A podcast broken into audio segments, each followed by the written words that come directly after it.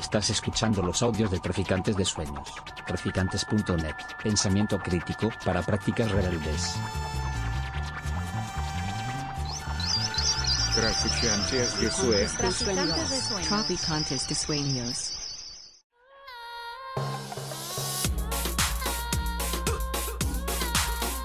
Nociones comunes. Universidad Experimental de Madrid.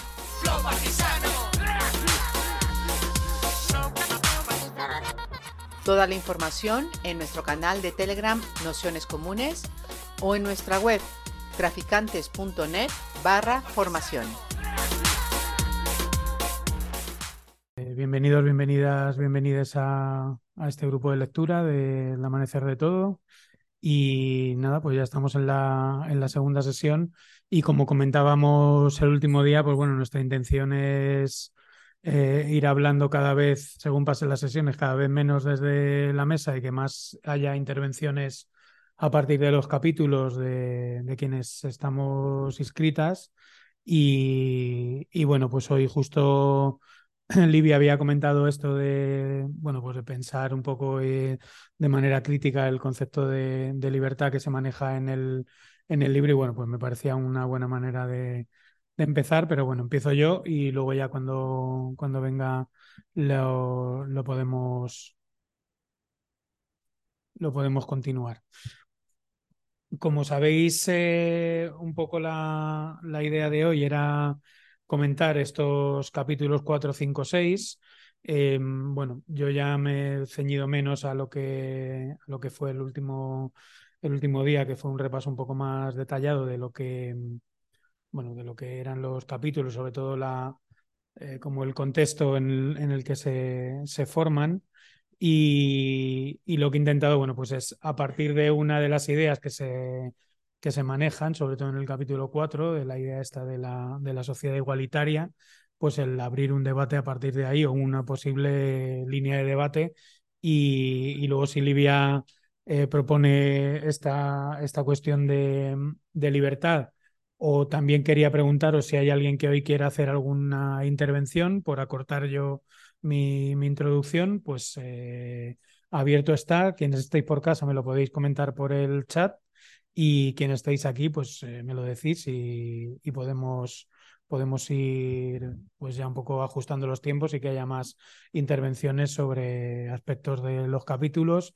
No sé si os ha dado tiempo a leerlo más o menos, si estáis al ritmo o, estáis llegando, por decirlo así. Y, y, bueno, pero tampoco destriparemos todo, todo lo que, lo que pone. Eh, la idea era empezar por la cuestión de la sociedad igualitaria, porque, porque bueno, me parece que el último día un, uno de los debates, o así como la primera línea de debate que, que salió, es, eh, bueno, por qué el concepto de igualdad está tan, eh, tan presente en, eh, en, el, libro y entendido a la igualdad eh, más como libertad que como equidad material, ¿no? Es decir, que, que es algo que apareció el último día. Yo creo que quien lo expresó lo expresó mejor que esto que acabo de decir, pero yo creo que nos, eh, nos podemos entender.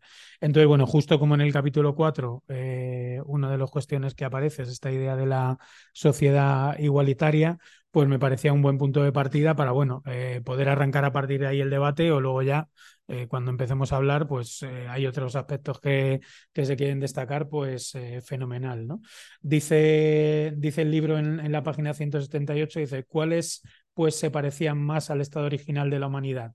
Los relajados azas o los industriosos recolectores del noreste, noroeste de California. Dice, a estas alturas el lector se habrá dado cuenta que esta es precisamente la pregunta que no debemos hacernos, ¿no? Es decir, precisamente por esa idea que, que ya señalábamos el primer día de... Eh, bueno, pues desde el punto de vista del libro de cometer el error evolucionista de pensar que, que la humanidad históricamente ha ido como por fases, por etapas uniformes que han ido pasando de una etapa normalmente más eh, sencilla a otras más complejas y que políticamente se traduce en eh, el paso de sociedades más igualitarias hasta la centralización del poder y, todo ese tipo de, cuestiones. ¿no? Entonces, bueno, en el, en el libro se ponen encima de la mesa dos cuestiones que, que serían las que eh, de algún modo definen qué es una, una sociedad igualitaria, que quien lo haya leído, bueno, pues son, el punto uno sería la mayoría de las personas que están en esa sociedad cree que se debe ser igual en aspectos centrales decididos por ellos mismos, es decir, eso es, es importante, la relación de la decisión política con respecto a, al, al, mandato colectivo de, de, igualdad, o sea, no es una, esa igualdad no se produce de una manera abstracta o en una ley como fuera de la propia eh, comunidad, sino que es la comunidad la que decide qué aspectos son los importantes y sobre qué aspectos de importantes todo el mundo va a ser igual, ¿no?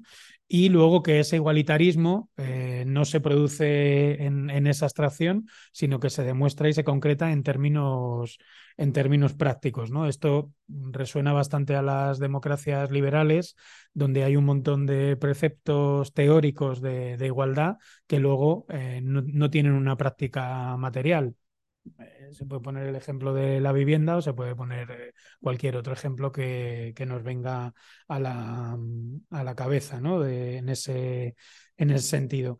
Eh, me parecía eh, interesante el, el, bueno, pues recoger algunas de las ideas que, que se señalan en el libro a partir de del libro de economía de la de piedra de Marshall Salins, que sabéis que bueno que está citándolo eh, bastante, bastante a menudo.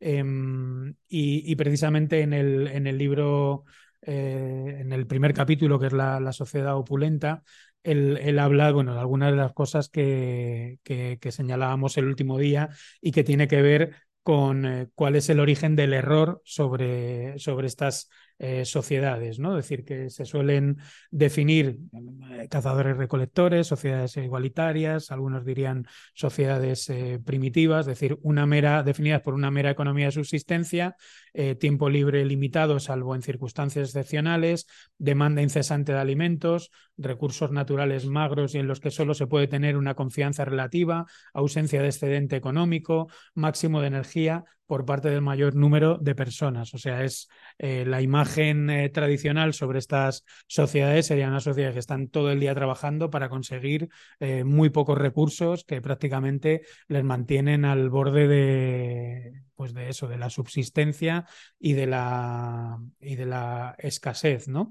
Y, justo eh, Salins eh, pues, eh, parte de, del presupuesto totalmente contrario, ¿no? es decir, que la escasez solo se puede definir en relación a, entre los medios y los fines, lo que estés buscando. Es decir, y precisamente una de las definiciones que él hace es coger esa idea de la ausencia de excedente económico y ponerla no en negativo, sería una visión desde el presente, donde el excedente, el ahorro, la acumulación, el crecimiento continuado de bienes materiales son el centro de la economía, es decir, al contrario, es decir, eh, precisamente bajando, eh, teniendo otro listón eh, más bajo, entre, entre comillas, y la no necesidad de tener excedente, tú generas una, una economía radicalmente distinta, ¿no? Esto, además,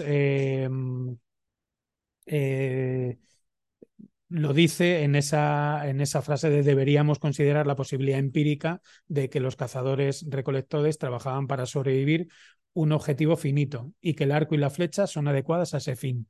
Es decir, que incluso su eh, desarrollo tecnológico eh, tenía que ver con no necesitar, no querer más desarrollo tecnológico, porque con el desarrollo tecnológico, en este caso del arco y la flecha, era suficiente para eh, cazar y, recolectar. ¿no?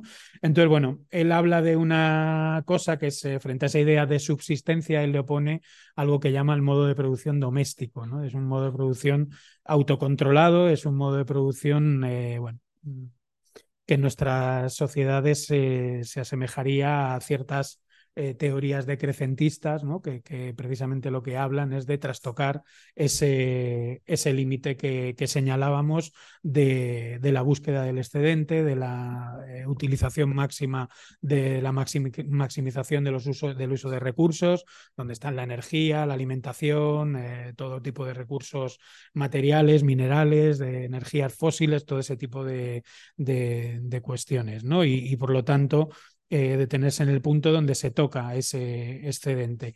Y, y a partir de ahí, bueno, pues la, la pregunta es eh, si ese modelo económico-político eh, genera un, un modelo eh, que es, se, se, basa fundamentalmente en la independencia y la autonomía económica. Es decir, que hay mmm, en esas sociedades igualitarias un organismo, su organismo económico tiene ese, ese objetivo de fondo que es la independencia y la autonomía, o sea, el no necesitar de base eh, más que eh, esa, esa idea de autosuficiencia más que de subsistencia, por resumirlo de manera muy, muy rápida. Evidentemente, la aplicabilidad de esto a día de hoy, pues eh, no es una traslación sencilla, es decir, que, que, que, esto podría llevarnos a teorías ecologistas presentes eh, como neoprimitivistas, por decirlo así, que, bueno, pues que tienen yo creo que muchos problemas de traslación, pero es algo de lo que, se, de lo que podría ser una de las cosas que, que podríamos eh, discutir. ¿no?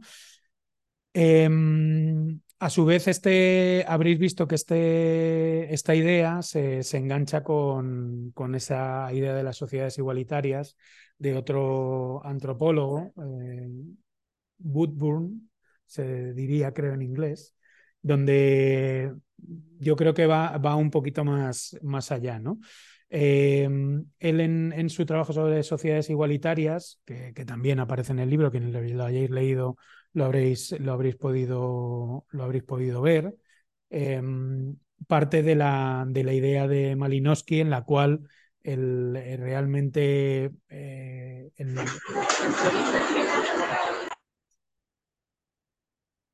Si podéis apagar los micros, nos vendría muy bien porque aquí hace un ruido como si pasase un tren de, de mercancías por la sala.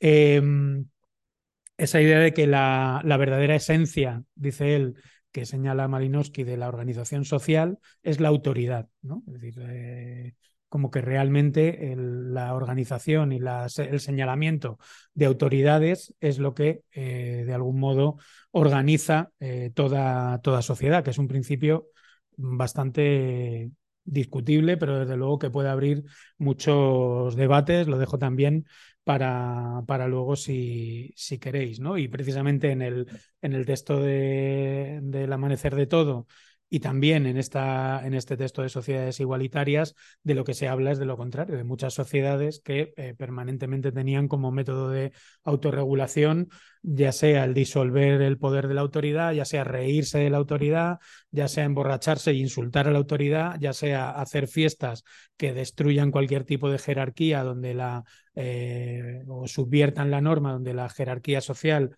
está, está presente y eh, al fin y al cabo es lo que dice que en estas sociedades igualitarias la igualdad de poder, la igualdad de riqueza y la igualdad de prestigio o rango no solo se buscan, sino que con algunas excepciones limitadas se realizan realmente. Sin embargo, la evidencia sugiere que nunca son indiscutibles. Eh, la gente es muy consciente de la posibilidad de que los individuos o grupos dentro de, sus propias sociedades igualitarias intenten obtener más riqueza, más poder o más estatus que los demás, o reclamar más estatus que otras personas, y se mantienen vigilantes para evitar eh, que la igualdad no se elabore y poder limitarlo. La retórica verbal eh, actúa demostrada públicamente y las acciones se dicen en alto. La igualdad se repite en oposición a la posible desigualdad. ¿no? Es decir, bueno, pues ahí queda una, eh, un, un, posible elemento también de, de, debate. De debate en relación a cómo funciona, por ejemplo, nuestra sociedad, donde eh, más bien esa verbalización de la, de la igualdad y la desigualdad es retórica, pero el fondo de funcionamiento de la, de la sociedad es individualista, meritocrática y al fin y al cabo de, búsqueda y generación de la,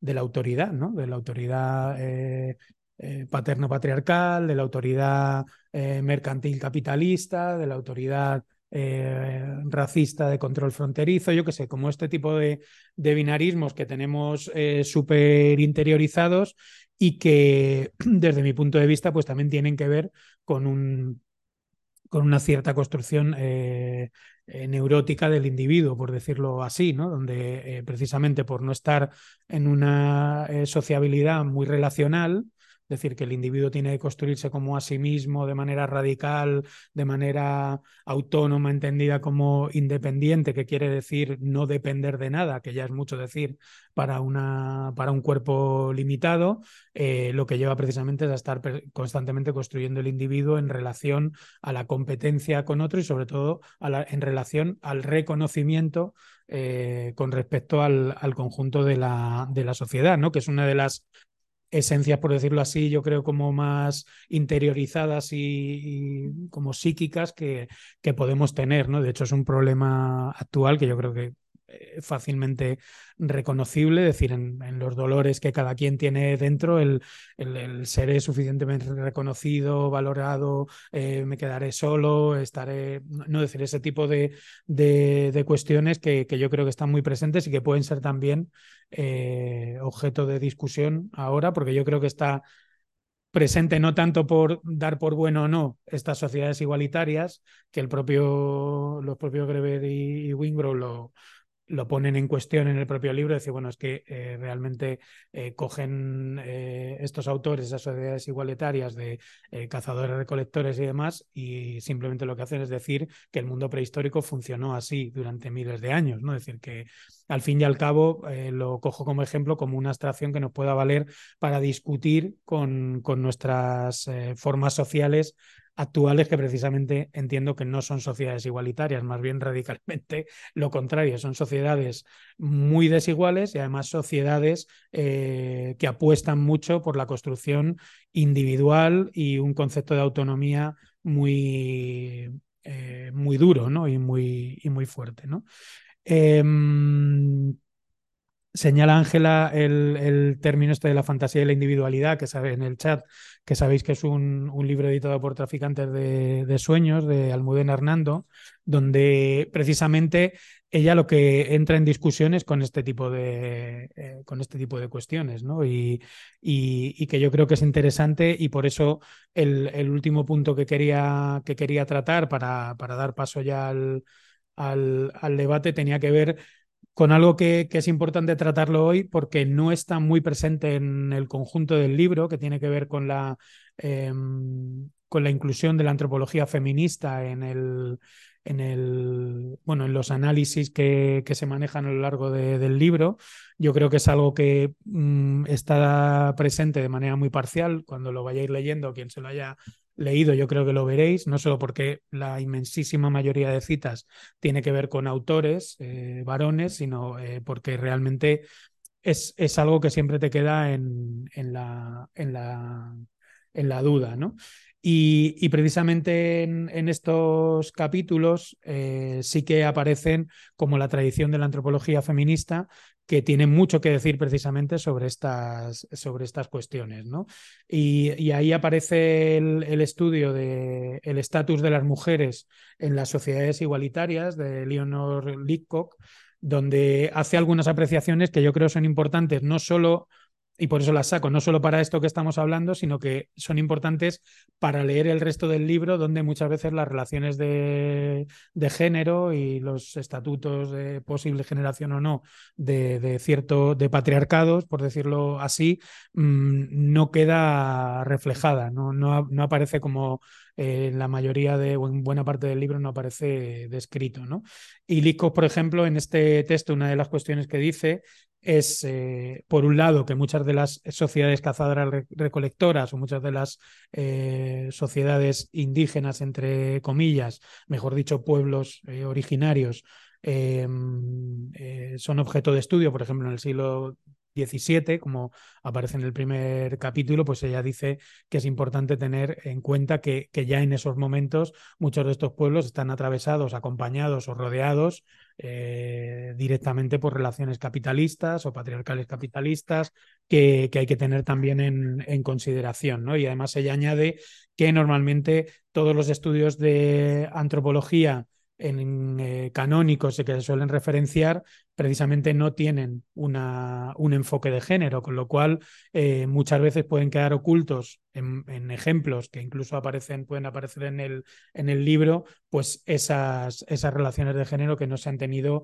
en, en, consideración, ya sea porque no se han estudiado o, como ella señala, porque se da por supuesto que esas sociedades reproducen sistemas patriarcales eh, iguales a los que vivimos en el presente o que se viven en el presente de cuando se escriben esos estudios, ¿no? Con lo cual se da por supuesto, que la mujer ocupa el lugar que mm, se le presupone dentro de eh, un marco, el marco social desde donde se estudia o se analiza esa sociedad. ¿no? Entonces, ella dice de ahí que un repaso de datos transculturales puede afirmar fácil, fácilmente la universalidad virtual del ideal occidental de la condición de la mujer. La interpretación etnocéntrica sobre las mujeres con, contribuye a esta afirmación. Suelen ser consideradas o se sobreentiende que tienen un estatus femenino, una especie de estatus femenino eh, universal. Dice, se suele afirmar o dar a entender que las mujeres tienen un estatus bajo eh, una u otra sociedad sin contar con datos empíricos en, empíricos en esas sociedades ni contar con, con documentación que lo, que lo avale. ¿no? Eh, ahí entra eh, yo creo, una, una cuestión de, de Leacock eh, que, es, que es interesante, porque ella, ella dice, eh, bueno, normalmente se suele analizar eh, los grupos humanos cazadores-recolectores en dos términos, o el término de banda o el término tribu. Y en ambos términos, eh, en el de banda estaría más vinculado a una sola unidad familiar, o sea, la cuestión familiar y la imagen familiar eh, occidental o tal se aplica como eh, concepto inamovible a la sociedad. Estás buscando una familia, por decir, o un modelo, o cuál es el modelo familiar. Eso es algo que en antropología es súper habitual. decir, esta familia se extensa, no sé cómo, esta es eh, matrilineal, matrifocal, matri... pero estás buscando una familia, ¿no? Por decirlo así, asimilándolo a la familia nuclear, burguesa y demás, y eso ya tiene un problema. O la cuestión de la tribu, la tribu como un sistema de organización de distintas familias que eh, generan un mismo contexto. Y ella dice que eso hace un flaco favor a la perspectiva de género, es decir, eh, un flaco favor a la, a, la posibilidad de entender si hay una diferenciación, una igualación, una distinción, eh, un reparto eh, social de labores, de trabajos, de, de roles. Y, mmm, y ella dice que, que, precisamente como el principio básico de la sociedad de bandas igualitarias era que las personas tomaban decisiones sobre las actividades de las que eran responsables, eh, eso podía aplicar también a las, a las eh, mujeres. ¿no? De hecho, si regresamos a, a, a los textos que señalábamos de, de Almudena Hernando, ella precisamente habla de que es una teoría discutible y demás, pero de lo que, de lo que ella habla es que precisamente en esas sociedades eh, más eh, igualitarias lo que había es un modelo de generación de identidad relacional que tiene que ver con algo muy distinto a la identidad igual eh, individualista, entendido en términos capitalistas, que, se irá desarrollando en el, en el futuro. ¿no? Y, y, precisamente en una sociedad donde hay una actividad eh, mucho más eh, colectiva y ese perfil eh, igualitario, las mujeres también podían participar de esa, de esa igualdad pero eh, eso aparece varias veces en los, en los capítulos. Hay elementos, por ejemplo, que tampoco queda muy aclarado en el, en el libro, que tiene que ver con que el, el sistema de matrimonio de los jóvenes es algo que la comunidad se reserva como ley, donde esos jóvenes no tienen eh, la libertad o el derecho a elegir con quién se casan. O sea, es decir, que ahí hay evidentemente algo en esa negociación de, de matrimonios que es eh, distinto, ¿no? Y, ella hace un comentario precisamente en, este, este artículo que, mmm, que dice que, que, la autoridad dispersa, es decir, la no centralización o la, no la acumulación, la no acumulación de autoridad en estas sociedades, ¿no?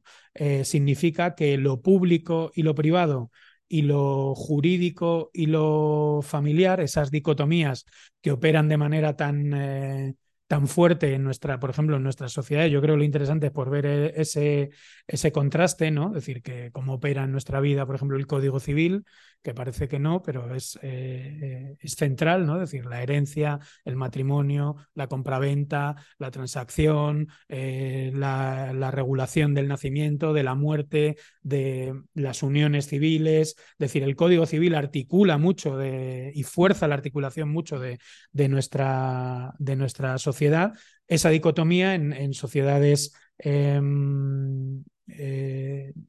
no tan jerarquizadas están eh, disueltas, ¿no? Y ella precisamente hace, um, apunta la, la, necesidad de ver esa, esa ruptura. Precisamente si, si, se lee la tradición eh, ilustrada, ¿no? A Montesquieu, precisamente ese, eh, esa ley familiar y esa ley civil están eh, presentes, ¿no? Es decir, una, una, regulación legal de las relaciones de las relaciones humanas que al fin y al cabo lo que definen es una, una jerarquía y un modelo de, de organización eh, jerárquico, ¿no?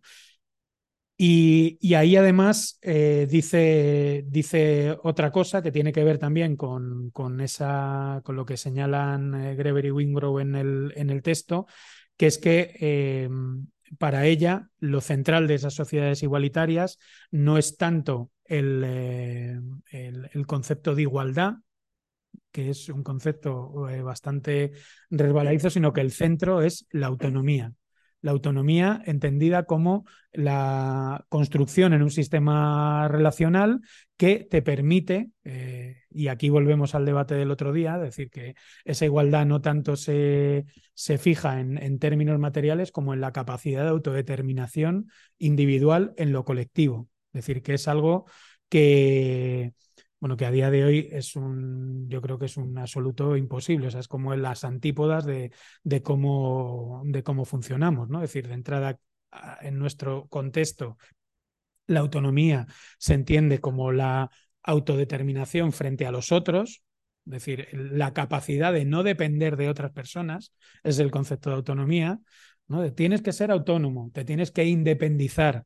Eso significa que ya no dependes económicamente de otros, que tú te ganas con tu trabajo el dinero, que con ese dinero eres capaz de no necesitar relaciones eh, con los demás, de interdependencia, de cuidados y todo ese tipo de cuestiones. Y el colmo, pues es el de la figura del rico y el millonario, ¿no? Que contrata todo, desde quien le limpia el, eh, el culo hasta cuando sea viejo, hasta todo, todo está contratado y todo tienes dinero para no depender emocionalmente, por decir, afectivamente y, y socialmente de, de, nadie, ¿no? Y por eso estos elementos de lo público y lo privado y lo jurídico y lo familiar, de la ley de la familia y la ley civil, eh, el romper eso, una sociedad que rompe eso, rompe ese principio de autonomía como individualismo extremo y construye la autonomía como sistema de relación y de, y de interdependencia. Por eso yo creo que es que estas, eh, estas introducciones que hace de antropología de género en este capítulo,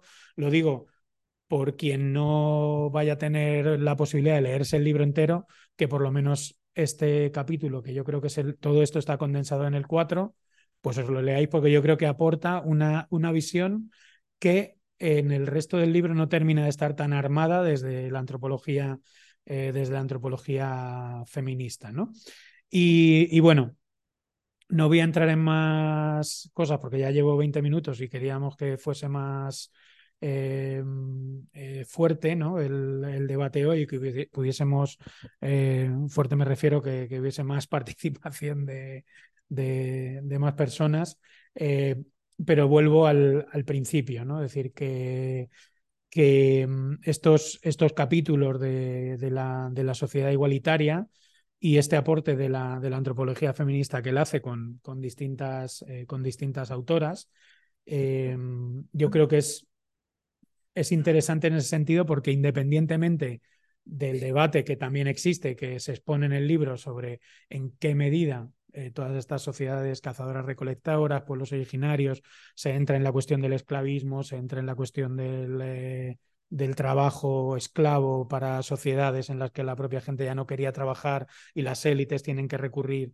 Decir que no, no tampoco nos llevemos quien no se lo haya leído, que esto, eh, este capítulo 4 y 5 lo que se describe es un mundo pasado idílico, ¿no? O sea, entra en todo lo que son las eh, contradicciones, incluso de sociedades que para sí son igualitarias y eso eh, deriva en, en, esclavismo de otras personas externas a la comunidad que hacen los trabajos, decir que no hay oposiciones y hay eh, hay bastante riqueza en, estas descripciones, pero bueno, a mí me interesaba, pues, eh, como para el debate, traer una oposición mmm, bastante gruesa, por decirlo así, por no decir burda, que si queréis también puede, puede serlo, entre cómo funcionan los principios de individuación y, y de generación individual a día de hoy frente a estas eh, expresiones que, que, se ven desde el punto de vista, en este caso, eh, antropológico, pero bueno, también hay, parte arqueológica y, y demás, ¿no? Y, y, bueno, que me, me, parecía, me parecía bien, bien interesante ese principio de autonomía como mm, objetivo radical de disociarte de, del conjunto de, de, quien te, de quien te rodea y que al fin y al cabo es, está muy presente, por ejemplo, en, las formas educativas, en, las formas de desarrollo de la adolescencia, en la generación de expectativas de cuando eres, eh, cuando eres joven, ¿no? Es decir, ese principio de autonomía, como gánate tu dinero y no dependas de nadie, ¿no? Es, es fundamental.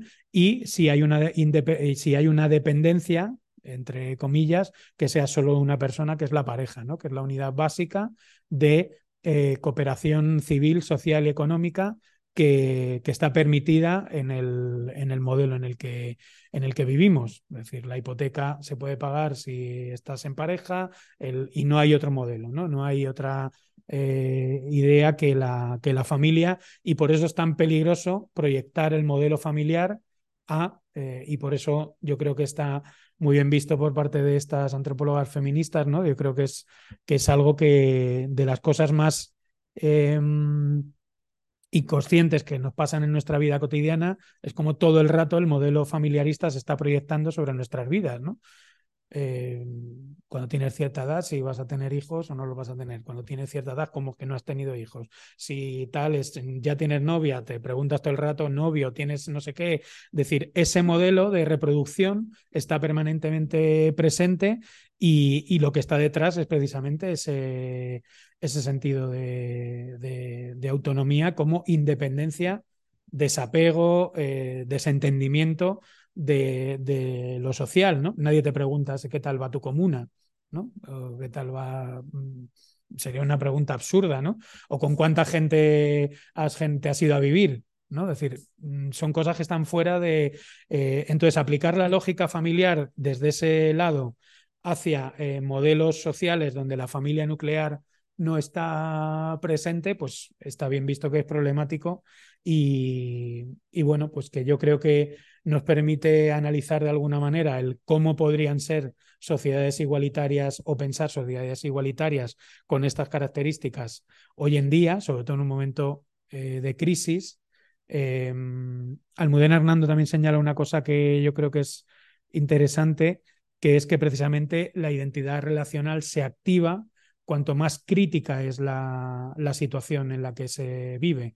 Es decir, mmm, cuando los mecanismos dinerarios, por ejemplo, en pandemia no te valen de nada, eh, necesitas estar con mucha gente y interactuar, interrelacionar, eh, buscar sistemas de solidaridad eh, común y eso es interesante, ¿no? Por ejemplo, es algo que mm, es algo que en la historia, en la prehistoria en, la península ibérica, o por lo menos en la época eh, prerromana se, se, debate con respecto a las culturas celtas, ¿no? los, eh, los baceos en concreto, que tenían sistemas comunitarios muy fuertes y uno de los debates que hay es precisamente algo que sale también en el libro, que, las, culturas baceas no, tuvieron siempre ese, sistema tan comunitario, con bienes comunes, eh, con reparto de la riqueza, sino que eso se produjo en un momento de crisis muy concreto en el que necesitaron eh, generar sistemas igualitarios y, solidarios eh, distintos a,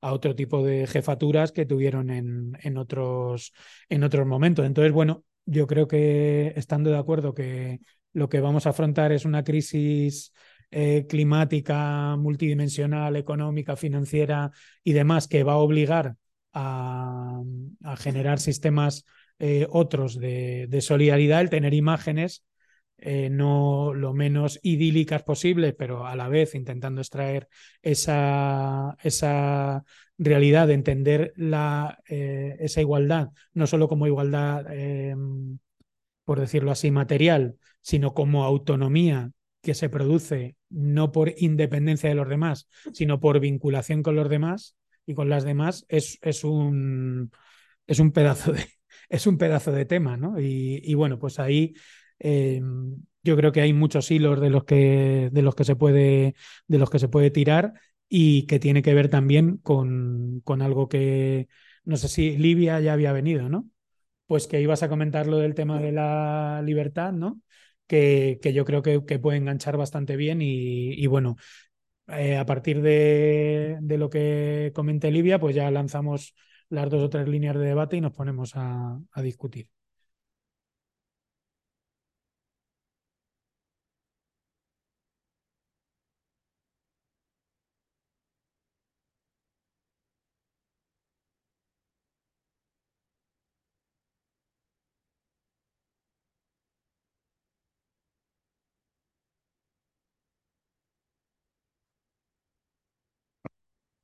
Ahora sí, ¿no? ¿Se oye?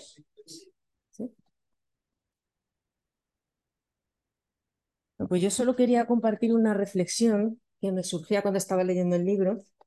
Y es, bueno, primero, por ponerlo de una forma muy básica, yo entiendo que nos está planteando que hay sociedades que se lo han montado muy bien, por decirlo así, que nosotros nos lo hemos montado muy mal, y la pregunta sería, ¿por qué nos lo hemos montado tan mal? ¿Y qué tendríamos que hacer? Eso, eso en general con esa idea básica estoy más o menos de acuerdo. Ahora bien, ya hay algunos aspectos que empiezan a entrar que no veo tan claros. Por ejemplo, cuando habla del concepto de libertad, eh, y estoy pensando porque todavía estoy a mitad del libro, voy más o menos siguiendo el ritmo que nos habéis dicho, no, no llego del todo, pero no sé si más adelante lo plantea con más claridad. Pero eh, si no recuerdo mal, plantea tres tipos de libertad. Uno es la libertad para eh, no obedecer las órdenes que alguien da directamente, otro era libertad de movimiento y no me acuerdo la otra.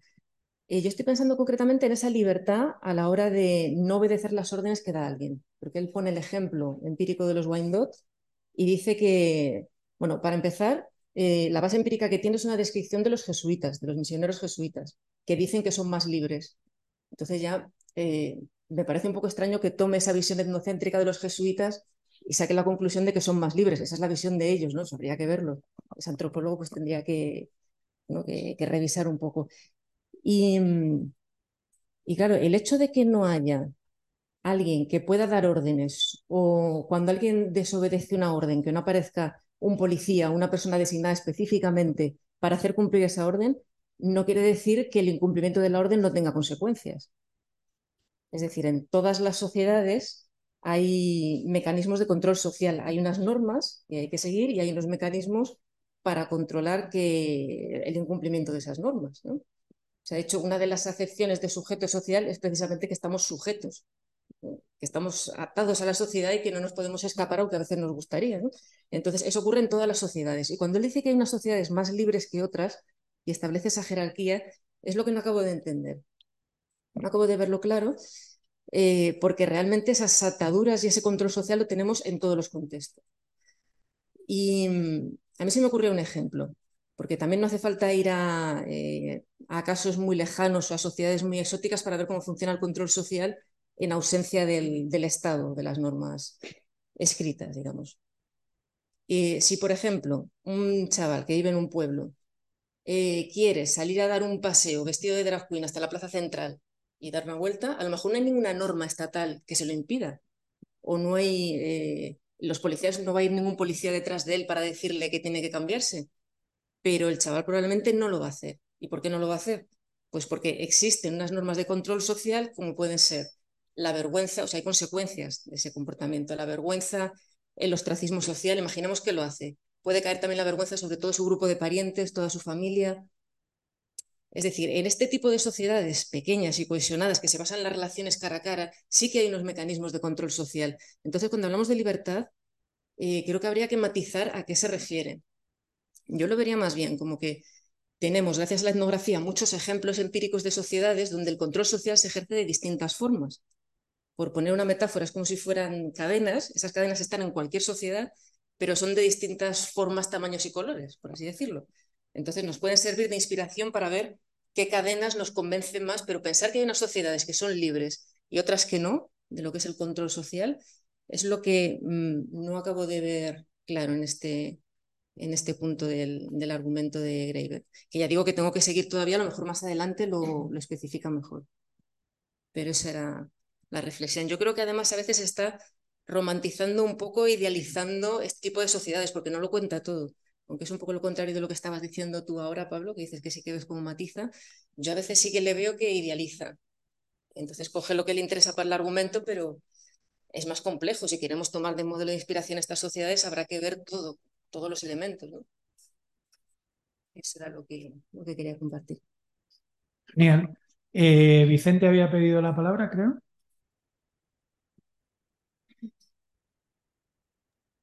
Tienes el micro apagado. Ahora. Sí, era para. Eh, bueno, muchas gracias. He estado muy interesado en escuchar esta segunda intervención sobre el tema de la libertad. Pero lo que me ha, lo que me ha sugerido el, intervenir es eh, el tema de las sociedades igualitarias. Eh, volviendo al libro, a mí me, me, parece que lo que hace, que lo que dice al final sobre sobre la noción de sociedades igualitarias es que no es adecuado para la cantidad de, eh, eh, datos arqueológicos que aportan en el libro. No, no, no sirve para pensar el tipo de, de sociedades. Eh, por ejemplo, las, las, de, las de la edad de hielo o las del paso de el paso del Mesolítico, ¿no? Es decir, eh, eh, al, final del, del, capítulo sexto, por ejemplo, me permitís, más bien habla de estas sociedades del, del, Mesolítico y dice que la, la imagen que domina en la etnografía habitual y que es la, el sentido común, más bien se ha construido desde las sociedades agrícolas, porque las sociedades agrícolas tienen unos caracteres, entonces se les atribuyen los caracteres contrarios a los forrejeadores. Em, y entre esos caracteres estaría el de la igualdad y desigualdad. Las sociedades agrícolas serían necesariamente desiguales, las sociedades preagrícolas serían pre-agrícolas, no sociedades que funcionan por sí mismo de acuerdo con sus propios valores, sino sociedades eh, negativo de las, de las agrícolas. No sé, esta era un poco la idea, ¿no? Porque parecía que se suponía que, la noción de sociedad eh, igualitaria era una noción básica del libro y yo creo que se aduce para criticarla. Y en cuanto a la noción de libertad, eh, bien, además de la, habla de tres libertades provisionales, primordiales, como ya vimos en, el tema en, la sesión anterior. La, la, tercera es la libertad para crear o transformar relaciones sociales. Y entre ellas incluye la libertad para comprometerse. Entonces no es no es, no, sé, no sé si sirve de algo lo que, me ha sugerido lo, lo que he oído. Gracias. Gracias, Vicente. Eh, no sé si aquí hay desde casa, si alguien más quiere comentar algo. Seguimos. Pues si le pasáis el micro.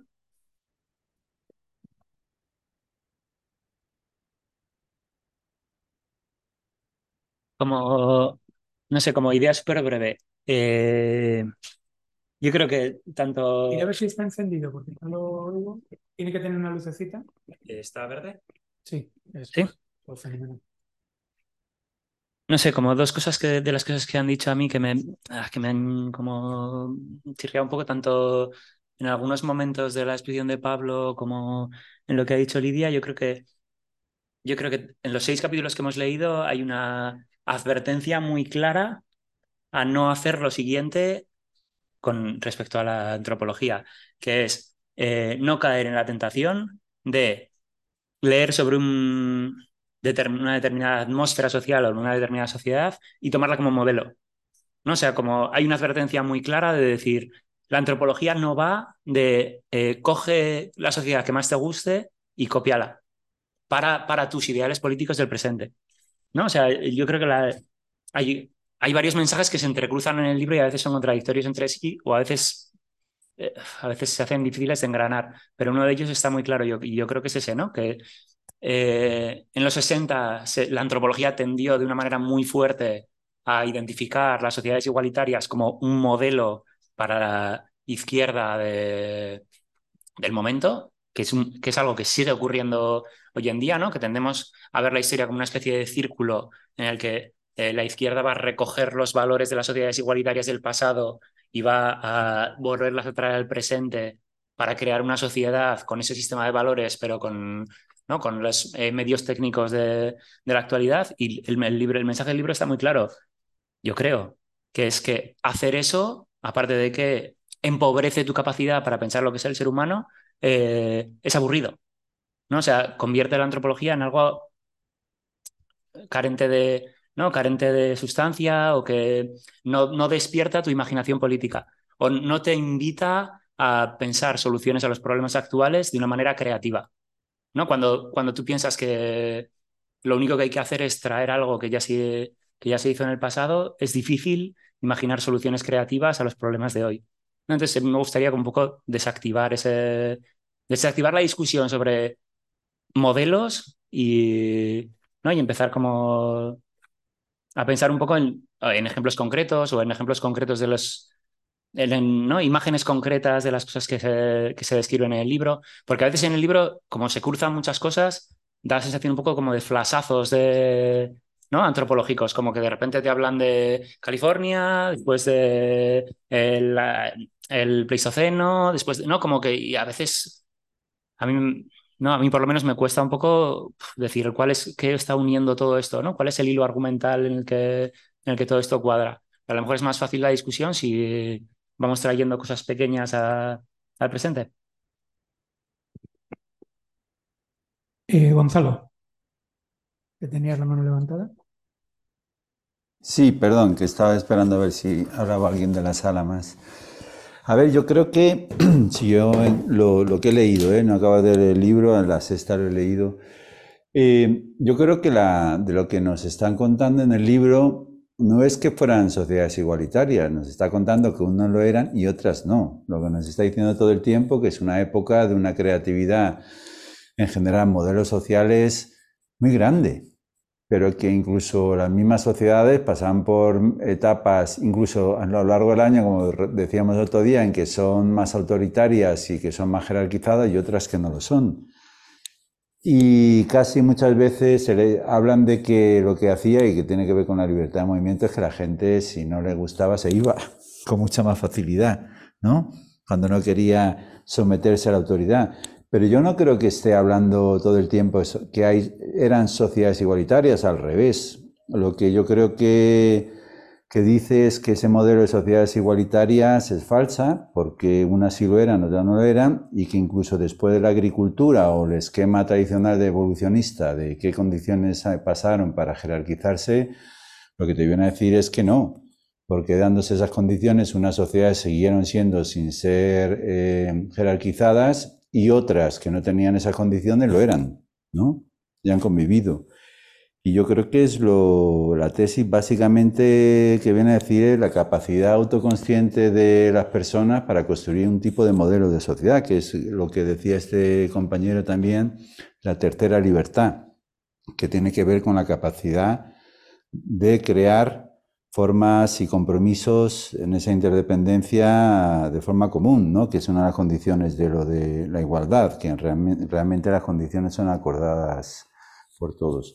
Y yo creo que en ese sentido el control social y el obedecer órdenes, yo creo que órdenes tiene que ver y que lo que cuestiona el libro es en el sentido de una sociedad jerarquizada, en los que hay una parte de las personas que tienen derecho a dominar a otras y decirles lo que tienen que hacer, en un sentido jerárquico, no tanto porque no exista control social. Obviamente cada uno tiene unas culturas y tienen sus tabús y tienen todo lo que tiene que ver con el control social, lo que hacen y no hacen, y en esta cultura no es diferencia de la de al lado, ¿no?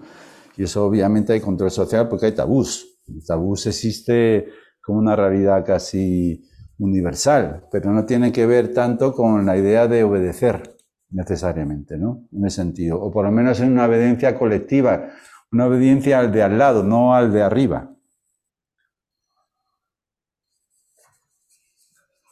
Voy a leer un par de comentarios que hay en el, chat. Eh, dice Federico que, de acuerdo con la última intervención, que cuidado con inventar modelos y proyectarlos hacia un estado de naturaleza o una historia cultural común. Y luego Ángeles, que, señala que esa parte le encantó, dice, hasta creo que eh, menciona una especie de obligación de recibir a quienes llegaran. Lo importante es que tenías la libertad para irte a otro lugar donde serías recibido, ¿no? El momento ese que, que dice, bueno, la posibilidad de cambiarte de grupo, que serás eh, acogido y demás. Y había pedido la palabra Ángela. Para variar. Eh, quería comentar un par de cosas. Una con respecto a la autonomía. Una vez estábamos haciendo como una formación con trabajadoras sociales y preguntábamos cuáles eran los objetivos principales para ellas para lograr con las personas a las que acompañaban. Y el primero que salió fue la autonomía. Entonces después les preguntamos para sus propias vidas cuál era el principal objetivo y la autonomía no aparecía ni listado, no estaba ni en el top manta. Y, y fue interesante hablar por qué cuanto más bajo el escalafón socioeconómico para ellas, más era un imperativo el tema de que fueran autónomas, cuando ellas preferían integrarse socialmente, tener familias, tener relaciones ricas, ¿no? Em, eso por un lado. Y por otro lado, el tema del excedente y el tema de la escasez. Y, ah, y esto, pensaba en qué medida eh, el miedo a la escasez no es también un, un loop que se retroalimenta con el tema de, de tener un excedente. O sea, que quizás el miedo a la escasez no es anterior, sino que desde el momento en que alguien empieza a tener excedente, empieza a haber eh, este como pánico de qué pasa si no. Y, que para mí también es muy cercano a, la relación que estamos teniendo socialmente con la muerte, ¿no? Que a medida que más eh, dispositivos hay para alejar la muerte, el envejecimiento y todo esto, cada vez parece que tenemos más pánico y se vuelve más oprobioso ese horizonte. O sea que son dos ideas. Gracias. Eh, Francisco. Gracias. Hola, a ver si se me ve. Hola. Sí, sí. Em, vale, perfecto. Pues bueno, eh, perdón por no estar ahí, pensaba ir y hace media hora, no, media hora antes de que empezara, eh, tuve que quedarme en casa. Em, tenía un par de comentarios en relación con em, pues lo que ha dicho Pablo y lo que ha dicho Olivia. En relación con lo que ha dicho Olivia, la verdad es que em, no se me había ocurrido y, es muy interesante cómo eh, Greber y Wengrow ponen el límite en esa coerción violenta directa, que es algo que también vi, eh, que también aparece en el libro de Endeuda.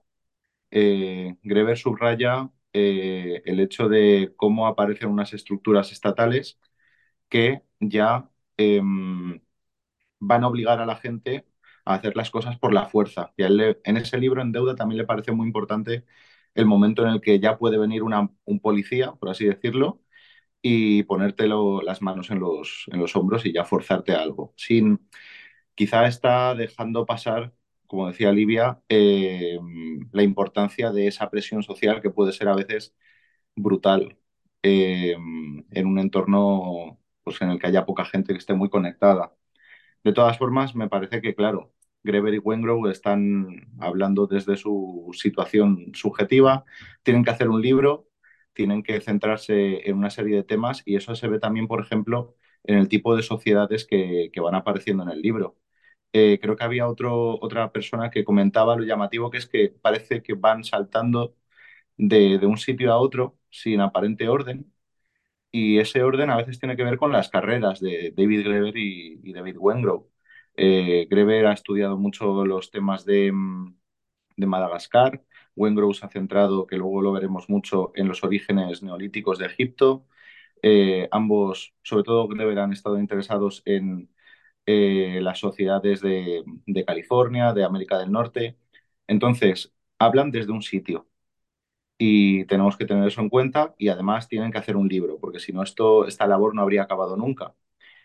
Y luego, desde mi, desde mi situación como profesor de historia, la verdad es que me viene muy bien crear o, o aprovecharme de, de alguna serie de mitos, de imágenes que puedan contrastar con la- los mitos e imágenes que traen los alumnos. Eh, por ejemplo, en relación con lo que decía Pablo, el tema de la familia, eh, a mí me, me vienen muy bien eh, las obras de Greber y esta en concreto para desmitificar la, la familia nuclear que, que los alumnos traen como una realidad que ha existido siempre. Incluso sirve, se pueden utilizar la- los picapiedra, los supersónicos, series de televisión que te ponen a la familia nuclear norteamericana en la prehistoria, en una prehistoria imaginada, como, eh, como burla para que los chavales vean que esto no siempre ha sido así y que no tiene por qué ser así.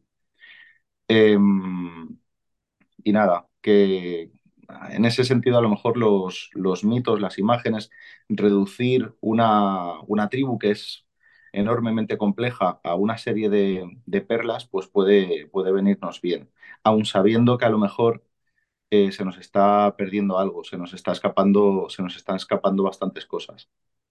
Y bueno, hasta aquí. Gracias. Gracias, Fran. Eh, no sé si por aquí, pues sí, ah, ya tienes el micro. Eh, sí. Bien, quería comentar lo, lo que, lo que habías dicho. Es que yo estoy de acuerdo contigo, la antropología no puede ser simplemente elegir modelos, pero al mismo tiempo sí que tiene que ser elegir modelos, en el sentido de que eh, no es solamente una cuestión de, de hechos y de, de, de saber, de acumular saber, y entonces en algún punto hay una ética, hay un, un actuar, ¿sabes? Creo que una cuestión de Graeber y de muchos postmodernistas tiene mucho que ver con esto, o sea, ¿cuál es el límite del saber? ¿Qué es que el, que el saber puede aportar para nosotros? En algún punto, eso tiene que transformarse en una cuestión de valor, en una cuestión de política. Entonces, y eso tiene que ver con, con me parece de alguna manera con que Lidia dijo, porque eh, la objetividad, la, la, libertad no es necesariamente una objetividad, ¿sabes? Es un concepto. Entonces, vas a medir eh, la libertad a depender del concepto que utilizas, pero no puedes transformar la objetividad en una cosa, ¿sabes? Porque si entras en esa discusión, puedes entrar entonces en la discusión, ¿existe libertad? Porque hay miles de filosofías que dicen que no existen que están planteando incluso eh, sistemas legales donde no existe la idea de libertad, ¿sabe? Entonces, creo que la cosa interesante, que a mí me interesa mucho, y incluso Pablo dijo esto en la primera, es una salida a, hacia la política y menos a la razón, ¿sabe? Llega un punto en que tenemos que hablar y discutir, y coletamos esas verdades sobre lo que tenemos ahí, sobre lo, lo que pasó en las civilizaciones, pero a algún punto tenemos que negociar esto y volver a la política. No estar simplemente confiando tanto en la, en la ciencia, ni siquiera en la antropología, porque si, nos fiamos efectivamente en la ciencia, vamos a acabar como están los modelos ahí, ¿sabe? O sea, que todo se va a, re, a resolver con las, con las verdades que vamos acumulando. Si, si, si, creemos en esto, si no somos la, la voz distinta, y creo que en alguna medida Graeber es una voz distinta, eh, estamos jodidos, para decir en términos técnicos, porque bien, la gente ya está planificando todo en términos tecnológicos, en términos de conocimiento, ¿sabe? Entonces la libertad me parece, y las discusiones de Graeber me parece siempre van en el sentido de el valor, la política, ¿sabe? Eh, la discusión sobre valor no es una discusión objetiva sobre qué, qué hechos son del mundo ahora o en el pasado, pero convite, una invitación a hablar de política, a negociar, a utilizar el lenguaje, incluso poéticamente, para que podamos arreglar soluciones, encontrar soluciones. ¿no? O sea, sí, de hecho, cuando está hablándonos de, ¿no? de, lo- la peña White Kull esta del noroeste y de la peña de California del norte, ¿no? Cómo se diferencian conscientemente un pueblo del otro, ¿no? Precisamente porque, pues eso, ¿no? Pues tendrán sus diferencias y, bueno, no sé, que me explico fatal, perdón, ¿eh? Pero eso, o sea, que va muy al hilo de, de lo que tú estás diciendo. Al final es una cuestión de un grupo de peña que nos juntamos y decidimos que mm, no queremos algo mm, que está viendo y que estamos sintiendo en nuestras carnes, en nuestros cuerpos y en nuestras vidas. Entonces nos organizamos de otra manera. Bueno, Mira, yo, la, la, la sensación que me da de, de, la, de, de las cosas que van surgiendo es que al hablar de libertad y de igualdad, son conceptos muy amplios, ¿no? Entonces, yo creo que tendemos a la confusión. Yo creo que el libro invita más, más que a sacar modelos, que estoy de acuerdo contigo, modelos de sociedades igualitarias, yo creo que invita a reflexionar sobre las desigualdades que legitimaban las distintas sociedades. Yo creo que es inevitable caer en, o sea, no existe una sociedad igualitaria. ¿no? Yo creo que las sociedades son eh, desiguales. Lo importante es, eh, creo, es ver cuáles son las desigualdades que se legitiman socialmente, ¿no? Al igual que las libertades. ¿no? Entonces, en función de eso, yo creo que al mirarlo de ese punto de vista, uno cambia la perspectiva. Por más allá que definir un modelo, es qué eh, desigualdades nos permitimos. Eso es, eso, eso, es un, eso es una perspectiva de verlo.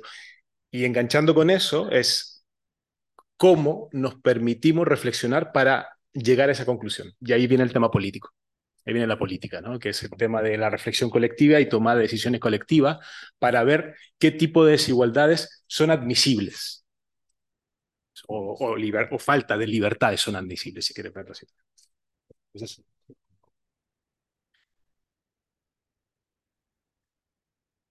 Sí, yo a raíz un poco de, de, sensaciones que me ha producido el libro y de la intervención de Livia, tengo la sensación de que hay un capítulo eh, en el que se nos induce a hacer una cosa que el libro activamente nos dice que no hagamos. Porque eh, con toda la descripción y todo el tiempo que le dedica esta parte de Condiarong y, de, en el fondo, unas tribus de indios en el siglo XVII en Estados Unidos, eh, hace mucha, eh, mucho hincapié en que eh, desafían esa autoridad para dar órdenes, ¿no? Y que tienen, en el fondo, un sistema de toma de decisiones que no es autoritario, sino que es pues, de otro tipo, consensual o asambleario o no sabemos, ¿no?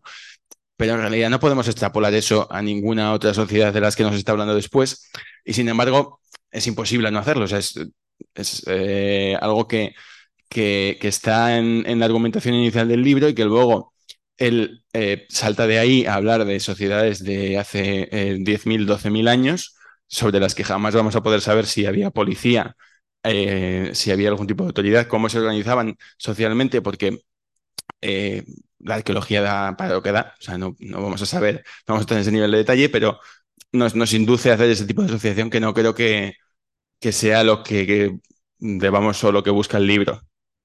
Para mí, eh, yendo al, al, comentario que tú hacías, para mí toda la argumentación de los capítulos que me he leído gira en torno a qué avances tecnológicos estamos dispuestos a dejar de eh, avances tecnológicos o técnicos o como queréis llamarlos, a dejar de tener para garantizar nuestra libertad. O sea, todo gira en torno a em, qué estructuras sociales queremos ser capaces de tener y a cambio de qué, ¿no? Eh, a cambio de no tener agricultura, a cambio de no tener eh, excedente, a cambio de no tener mm, una abundancia relativa, ¿no? Eh, pero, todo gira en torno a eso, a en esta sociedad, pues durante unos meses se organizaban de esta manera autoritaria porque necesitaban hacerlo, pero luego tenían una serie de mecanismos para mm, romper ese autoritarismo en el momento en el que podían acceder a determinado espacio, eh, a determinados bienes, a, determinada, un determinado ecosistema en el que podían vivir de, otra manera, ¿no? Pero creo que, o sea, a mí todas estas reflexiones, pues, pues me, me a la cabeza eh, eh, todo, pues, la minería de tierras raras en, en, determinados lugares en la actualidad. La minería de tierras raras está muy bien porque todos queremos tener un teléfono móvil, todos queremos tener cierta tecnología, pero tiene un impacto sobre el ecosistema en el que viven eh, pues, grupos de personas. E, es ese, intercambio de mm, beneficios y, costes el que él está, al que él está constantemente haciendo referencia en sociedades de hace miles de años. y, luego, pues claro, evidentemente eso va asociado a libertades, a desigualdades, pero tiene que ver con a qué estamos dispuestos a renunciar.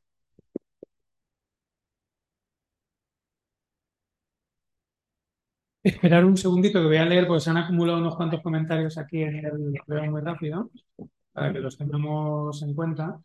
Decía Ángeles, gracias Ángela de la última intervención desde aquí por compartir esa anécdota. Acuerdo que resulta clave para el vínculo entre lo excedente y la pérdida de libertad, en el sentido que tú decías. El libro muestra bellamente cómo distintas sociedades decidieron evitar todo lo que pudiera generar excedentes porque eso los hacía eh, perder libertad. Y me encantó el, comentario que en esa misma tónica recupera la cuestión de la tecnología al respecto. Gracias por compartir sus lecturas. Eh, luego leo lo siguiente. Y me parece clave centrarnos en la cuestión del vínculo entre lo excedente y el poder sobre otros.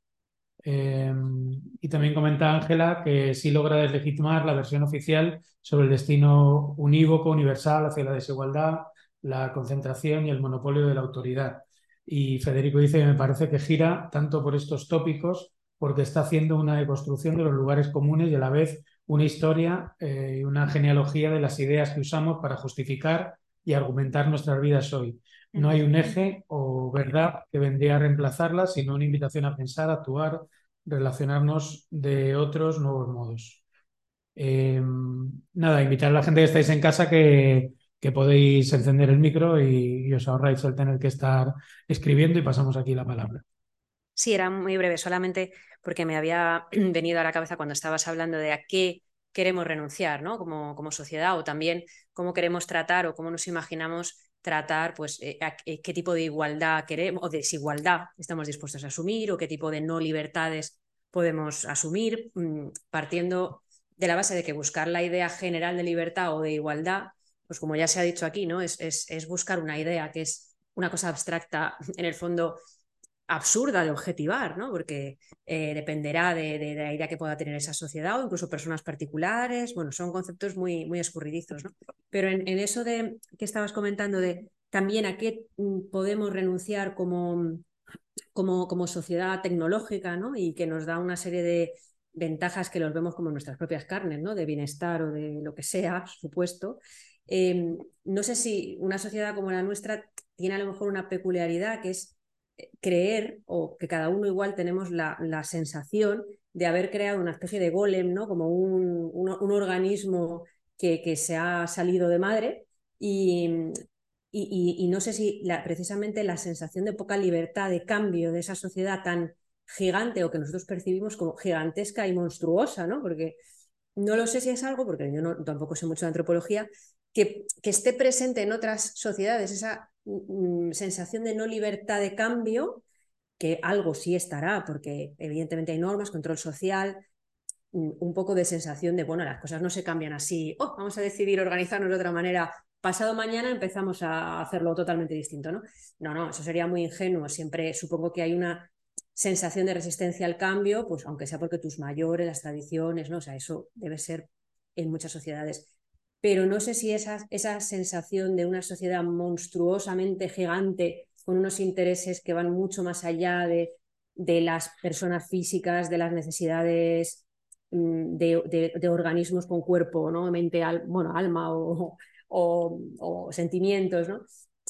No lo sé, no sé si eso es algo que es lo que ancla o lo que luego se dice más adelante en el libro también como algo que eh, nos deja estancados, ¿no? Es que no he llegado mucho más allá y a lo mejor sí que se trata como qué es lo que nos define como una sociedad quizá que se cree que a lo mejor es verdad, muy anclada por, por, esa sensación de falta de libertad, de algo que está tan lastrando tanto las posibilidades de, de cambio y de reflexión hacia el cambio que pueda ser acción de cambio, ¿no? No solo, ah, me imagino los cambios, ¿no? Sino que pudiera llegar a ser un cambio real, que no sé si a lo mejor eso es algo efectivamente un poco más distintivo de una sociedad como la nuestra, ¿no? Pero bueno, que a lo mejor alguien precisamente tiene más conocimiento antropológico o ha leído más del libro y sabe más cómo se resuelve eso, ¿no? Nada, eso solamente. Eh, Francisco tenía pedida la palabra y luego Ángela. Gracias. Eh, en base a lo que han comentado varios de hasta dónde puede llegar la libertad, si puede existir una sociedad igualitaria, etcétera, eh, hay una cosa que creo que mencionarían varios de los alumnos que he tenido, que es una dimensión que no aparece en el libro del amanecer de todo, que es la dimensión de los derechos de los animales. No es algo que a mí se me ocurra mucho, pero es algo que yo veo mucho en mis clases. Veo alumnos que les cuesta simpatizar eh, con problemas sociales más amplios, pero simpatizan mucho cuando les pongo, por ejemplo, un vídeo en el que aparece un animal tirando de un arado eh, y me dicen, esto es maltrato, eso es maltrato animal. Eh, es, es, curioso, puede ser eh, puede derivar del hecho de que he dado clases sobre todo a entornos de clase media y clase media alta, eh, pero también creo que puede tener que ver con la familia nuclear, que le da un papel cada vez más importante como receptor de cuidados a, la mascota. Y entonces aprendemos a, empatizar a través de las mascotas. Entonces, cuando vemos a un animal pasarlo mal, nos importa mucho más que otro tipo de injusticias que eh, ya que tenemos naturalizadas. Eso es lo que he visto en mis clases y me parece llamativo que, bueno, no aparece en este libro, supongo que precisamente porque no se puede hablar de todo. Gracias. Ángela. Sí, o, o, Francisco capaz porque no existe la meritocracia para las mascotas y siempre pensamos que los seres humanos se merecen la mala suerte que les toca.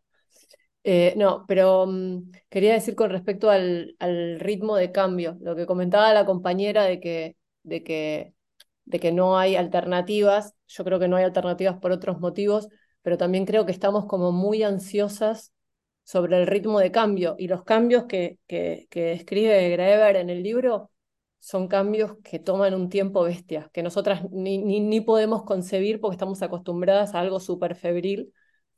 Eh, y, y, desde mi punto de vista una especie de agujero negro de cambio que, que, que, no, que no tiene mucho sentido, cambio superficial y cada vez más rápido. Vicente.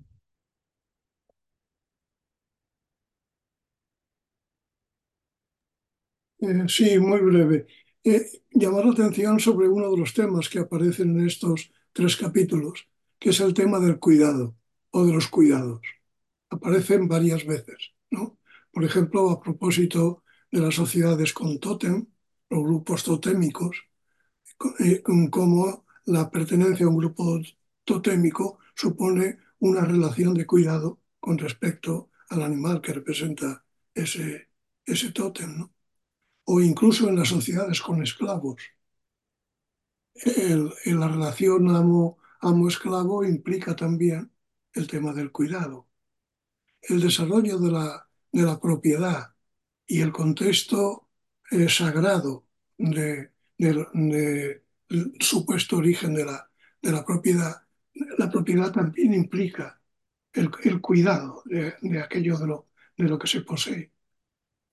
Eh, yo por aquí creo ver algún efecto de la antropología feminista en, en, esa, en esa asunción del tema de los cuidados.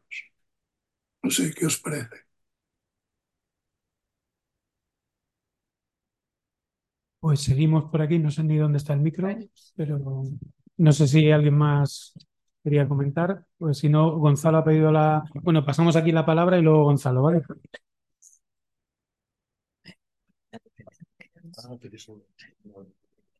No, sé si esto está entendido. Em, una de las cosas que, que me resonaron a mí mucho y creo que es algo a lo largo del libro y de todas las teorías de, de Graeber y que creo que lo pone en base bastante en, en todas las historias que va relatando, creo que una de las cuestiones que se puede resumir un poquito en eso, o sea, no voy a decir, se resumen, no, en, que es el contexto situado, o sea, si situamos que cada una de las historias que nos está explicando es unas personas en un lugar, en un momento concreto, eh, a cambio de otras ideas que nos estás aportando en otro momento, hay que atender a eso. Podemos ser muy idílicas y decir, ay, jo, es que me gusta mucho lo que hacían en no sé dónde, en, tal, bueno, pues chico, pues vale, pero ahora mismo aquí pues nos va un poco mal, por lo que sea, o nos va a costar un poco. Y efectivamente los cambios eh, tardan muchísimo tiempo en llegar, pero eh, creo que, que lo que hay que pensar, y como ha dicho ahora también eh, Vicente, em, creo que cuando pensamos en contextos situados y cuando pensamos en cambios y en libertades, eh, como por ejemplo también pensar que en todas partes por hacer el mismo gesto nos van a mirar de la misma manera, en cada sitio se puede atender ese gesto de otra manera diferente. Em, es entender ese pensamiento desde las comunidades y ahí hablar de los cuidados. Cuando trabajamos dentro de las comunidades, si somos comunidades pequeñas, si son conocimientos y las personas se conocen, creo que entra ahí dentro todo cuál es la libertad de esa pequeña comunidad, el cuidado de esa pequeña comunidad, entender el todo. O sea, hemos llegado a un nivel de globalización, de capitalismo súper atroz en el que es eh, prácticamente imposible que las comunidades se conozcan eh, dentro del problema de la vivienda, que no, alguien ha hablado de la vivienda antes, eh, conocer a tus vecinas a día de hoy es algo prácticamente imposible. Eh, generar comunidad y generar cuidado cada día es más complejo. ¿Cómo podemos hablar de libertades y demás si no conocemos al vecino al lado? Y efectivamente, como ha dicho también, no me acuerdo cómo te llamas, del que es profe de historia que aludió a Lebowski el otro día, Francisco, Em, mm, se me ha ido lo que iba a decir porque me he enrollado con Lebowski y ya he dicho, bueno, pues ya está. Em, sí, sí, el otro día dijo algo que me pareció muy interesante. Pero bueno, ya he perdido el hilo y como he perdido el hilo, pues ya hemos terminado. Pero bueno, creo que es eh, muy importante pensar en todos esos cuidados y, pensar eh, que dentro de toda la corriente nos va poniendo ejemplos como, hemos, como han comentado al principio, para que vayamos pensando en todos eh, los cambios y contradicciones que hay a lo largo de, la historia en todas las comunidades.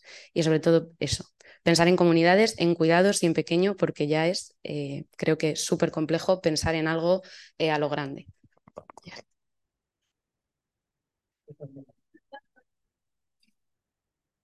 Hola. Bueno, estoy bastante de acuerdo con, con lo que ha dicho aquí. Pero bueno, o sea, yo para mí el libro, la verdad es que tengo muchas cosas que me se me han olvidado porque me lo leí hace un poco.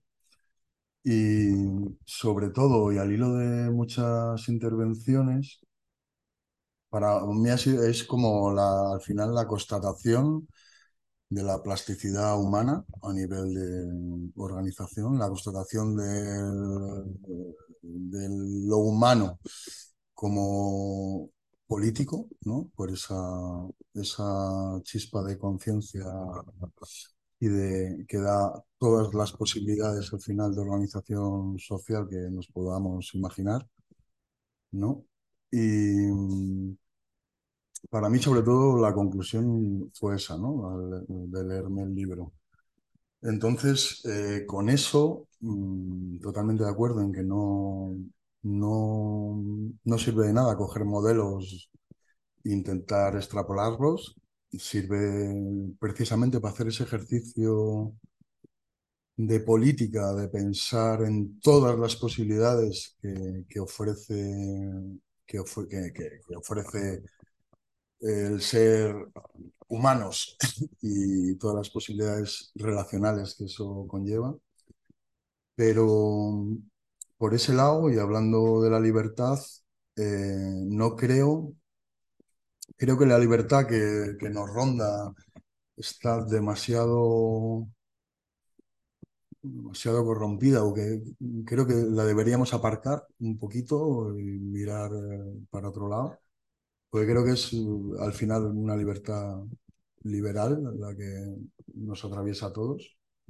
Y desde ese punto de vista, intentar, bueno, cuando hablabas de autonomía y todo esto, intentar encajar o ver, ver maneras por ahí de, de o comparar sociedades, eh, tanto eh, el tema de igualdad o de la libertad es complicado y no lleva a mucho a veces, ¿no? Sociedades del pasado, no situadas, como decía ella, ¿no? Que hay que pensar en una situación. Y por otro lado, y escuchando y todo, me, me, surgía también hasta qué punto esa plasticidad, ese animal político, eh, esas distintas posibilidades están condicionadas. Eh, yo creo que en el libro también habla pues, de ciudades bastante complejas ya, concentraciones humanas que siguen siendo iguales, igual que las pequeñas comunidades.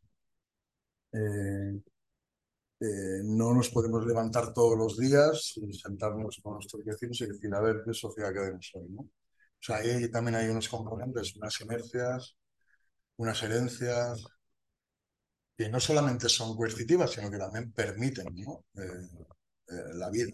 O sea, en ese sentido, la libertad absoluta, digamos que si pudiéramos cambiar las condiciones de existencia absolutamente tal, sería una, locura y no se podría vivir. Pero coger el hilo histórico, el hilo de donde vivimos, ¿no? Y, a, a raíz de esto, pues eh, me gustaría, ya que comparo sociedades campesinas que hemos, que hemos vivido, o sea, que son nuestros ancestros allí en, Iberia, por ejemplo, pues que han sido capaces de organizarse de manera donde se han permitido unas desigualdades para mí más aceptables que, lo que hay ahora. Y, bueno, eh, esa conciencia política, esa plasticidad y ese poder hablar de cómo nos organizamos, creo, estoy ahí, pero sí creo que es mi conclusión, que es eh, solamente se puede realizar no sentándonos a hablar de que en ese sentido puede ser ajena, sino construyendo y en su construcción entre la sociedad. Porque así, y donde estamos, es complicado.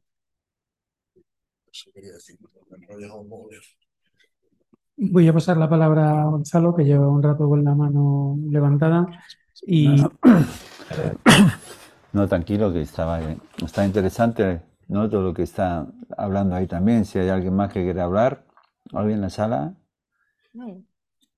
Yo, a ver, dos, simplemente alguna puntualización. Estoy de acuerdo con esa idea del actual centrismo, de alguna manera, que parece que hoy lo que nos pasa hoy y yo creo que la historia hay que verla en, en cientos de años, ¿no? Como decía un poco Ángela, o sea, no, las cosas no cambian y seguramente en todo lo largo de la historia había en un momento gente que decía esto no hay quien lo cambie y a los 200 años había transformado totalmente. Y recuperar un poco todo ese pulso que yo creo que al final es lo que dice este libro, que es la, la necesidad de, de, lo político, el, que los eran individuos ya políticamente conscientes, que para mí es lo más importante, y eso no quiere decir que como individuo, que también es quizá una visión un poco etnocéntrica, como desde el lado este capitalista de individualidad, un individuo capaz de cambiar el mundo, no, o sea, al final es un proceso que se, es consciente, pero eso no quiere decir que desde que eres consciente ya puedes transformar. Los procesos son largos, son comunes y son comunitarios. Y en ese sentido es importante lo político. Y a mí lo que, a todo esto, que en principio es un poco confuso una parte del capítulo 4 cuando habla de las sociedades pequeñas, hace más, más dependiente, cuando más pequeñas, más... Y hay algo ahí que no acabo de entender muy bien porque llega a decir incluso que, que la micronización casi de la cultura también es origen de la dominación, que no acabo de entender muy bien porque no es una cosa que desarrolle mucho en el libro y sí es interesante. Para mí ese mismo, ese fenómeno de la necesidad de un grupo que se distinga, incluso en un área cultural mucho más grande, que se distinga de su vecino y hacer lo contrario, eso que hablamos el otro día también, la esquizogénesis, me parece que es una cosa que la va tratando eh, como un hecho y no sé muy bien qué consecuencias tiene y cómo se entronca con todo lo demás, pero es muy interesante eso de la necesidad de autoidentidad diferenciándome del que tengo al lado, ¿no? porque también determina las decisiones y la construcción de esas sociedades. No sé qué, qué, consecuencias sacáis, si vosotros desarrolláis más ese tema o le veis que cómo entronca con lo de la libertad, cuando en un momento dado lo apunta que la micronización tiende a ser un poco el origen de la dominación.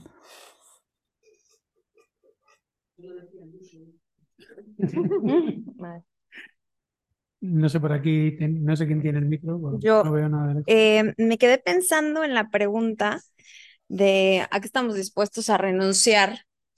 Eh, y bueno, no sé qué tanto estemos dispuestos a renunciar en la sociedad en la que vivimos, porque la palabra renuncia per se ya le molesta a mucha gente, ¿no? Va en es contracultura inclusive, porque hay una cultura de deseo constante y la renuncia no se lleva muy bien con el deseo.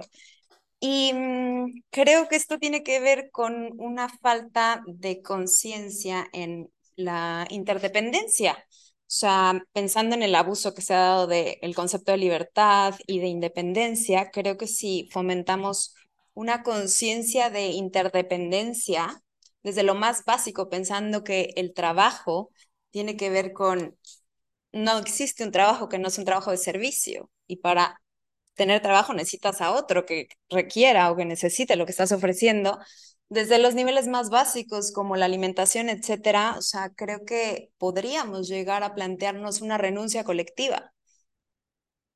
El otro lado es desgracias naturales, ¿no? O sea, llegar a ese punto en el que ya no sea una opción la renuncia, sino una necesidad.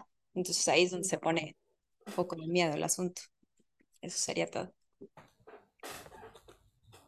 Eh, Miquel. Para allá. Gracias. Me toca. Hola, yo. Soy yo. ¿Hablo yo ahora, Miquel? Sí, Miquel. Ah, mira, no. Esta última intervención sobre la, o penúltima sobre la esquizogénesis, que decía el, el, en la intervención que era problemática o que no la, que le interesaba, pero no la acababa de exponer eh, bien Graeber. Yo para mí me, es fácil entenderla desde leyéndolo desde Frederick Barth y su y su texto conocido Los grupos étnicos y sus fronteras. Frederick Barth, digamos, la tesis es relativamente sencilla mm, y a la vez muy elocuente, y es que lo que él demuestra con su, con su etnografía es que los grupos étnicos no es que, diríamos, como reconocen una serie de diferencias eh, imponderables y por eso eh, eh, crean una frontera o, elevan unos muros. Es básicamente lo contrario. Elevan unos muros y por ese motivo buscan las diferencias y van reproduciendo y aumentando esas diferencias. De ahí la, la idea de esquizogénesis. En el momento que, que esos grupos elevan una frontera entre ellos, se van haciendo cada vez más diferentes. Bueno, van, van escogiendo diferentes eh, recursos o, materiales culturales. Era solo esto. Gracias. Gracias. Eh, Vicente. Sí, sí, era relacionar el tema de la micro, eh, ¿no? de la reducción de las, de las poblaciones aisladas con el concepto de frontera, como acaba de hacer Miquel ahora.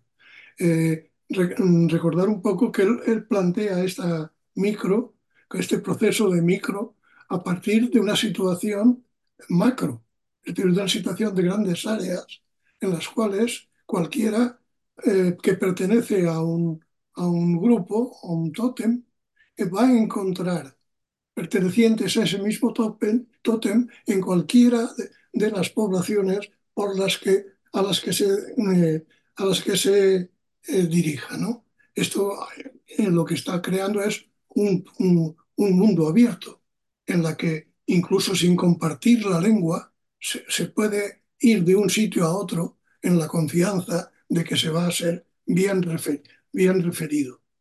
Entonces el proceso de, de micropoblación a lo que lleva es, como decía el compañero anterior, a la elevación de fronteras. y este es el, el paso, pienso, hacia el dominio. Gracias. Voy a leer un comentario que quedaba de antes, de J. Sánchez. Dice, yo tengo la duda, no sé cómo lo veis vosotros, pero cómo se puede proyectar todas esas ideas, imaginaciones que se pueden recoger de otras culturas sobre cómo se debe ser una sociedad y si no choca esta pretensión de imaginar una nueva sociedad, no con el tipo de sociedad eh, que también, con grupos muy grandes de poblaciones, eh, ciudades como Madrid, Barcelona, Sevilla o incluso más pequeñas como Granada o, Lugo, ¿no? Es decir, cómo hacer esa mezcla. Por si alguien se anima. Y, luego Ángela eh, hablaba, bueno, según hablaba Vicente, creo, era eh, mm, semejanza y diferencia sobre el tema de la esquizogénesis y de cuando son datos objetivos y cuando pecados del, ojo que observa. no son mecanismos para pensar, a partir de la comparación, y por ello lo encontraremos en cualquier análisis de grupos comparables, lo hace en forma de, de pregunta. Eh, no sé quién. Pues dale. Yo quería hacer una pequeña relación, un poco, pues bueno, en este sentido que habéis señalado varias eh, compañeras, de que al final tenemos bastante distancia en el tiempo, ¿no? Con los ejemplos o los trazos de comunismo, ¿no? Que pues a lo largo del libro vemos. Leí el lunes, creo que era, un artículo en El País del, del autor del libro de la Sociedad de la Nieve. Yo no sabía que había habido un libro, pero debió haber un libro de eso, que entró un poco con lo que comentaba la compañera, ¿no? De que tenemos como cierta sensación, ¿no? De que para que esas trazas de comunismo aparezcan hay que proceder a cierta renuncia del, del, excedente, ¿no? Que o nos pilla pues muy lejos en la historia porque ese excedente pues aún no existía, o es un poco las tesis del colapso, pero un poco las tesis más del colapso, como lo ve Sisek o como lo hemos visto en las películas más americanas, ¿no? De colapso y todos después, pues, en una competencia desaforada que es casi peor, ¿no? Del capitalismo que, que venimos. Y quizá aún viniendo también de una desgracia, pero nos pilla más cercano lo que ocurre en la sociedad de la nieve es que, bueno, pues cuando hacemos tabula rasa con los seres humanos, ¿no? Aún, aún aceptando que no hay nada esencialistamente bueno o malo en los seres humanos, lo que sí parece que hay, ¿no? Surgen en situaciones donde ese excedente desaparece, ¿no? Son trazos de, bueno, pues no lo sé, de,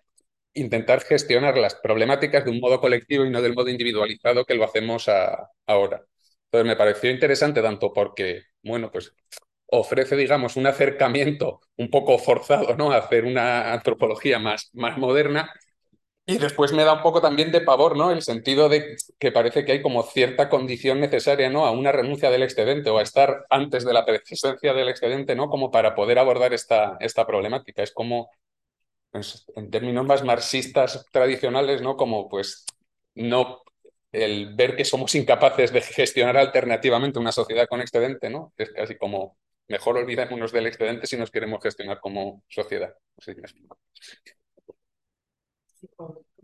Bueno, yo eh, no sé si funciona esto, supongo. Sí, sí. Eh, sí, en la misma línea, antes, eh, enganchando con lo que comentabas tú, Pablo, de, mm, de estas cuestiones que comenta Almudena Hernando en la fantasía de la individualidad y en la necesidad de, de, arrimar el hombro, ¿no? Cuando hay una crisis, que enganchan también con lo que tú comentas, con esa visión que ha dado el autor de la película, del libro este, de la Sociedad de la Nieve que decía, joder, pues ahí la gente arrimó el hombro porque era una, una gestión anarquista, digamos, de una situación conflictiva, catastrófica, eh, que, que, en otras películas, en la otra película, en la de Viven, no se había dado, y en esta sí, ¿no? Y precisamente eh, yo quería nombrar aquí también a Rebeca Solnit, que tiene el libro este de las catástrofes, ¿no? De, ¿Cómo se llamaba? Eh, bueno, que habla de las catástrofes y, viene a decir que es en ese momento, eh, o que digamos en los momentos de catástrofes en los que hay que arrimar el hombro, eh, surgen espacios para la creación colectiva política maravillosos, ¿no? Y lo, y lo estamos viendo. Bueno, el 15M fue eh, un fenómeno de, un, de, una, de una respuesta a una crisis efectivamente.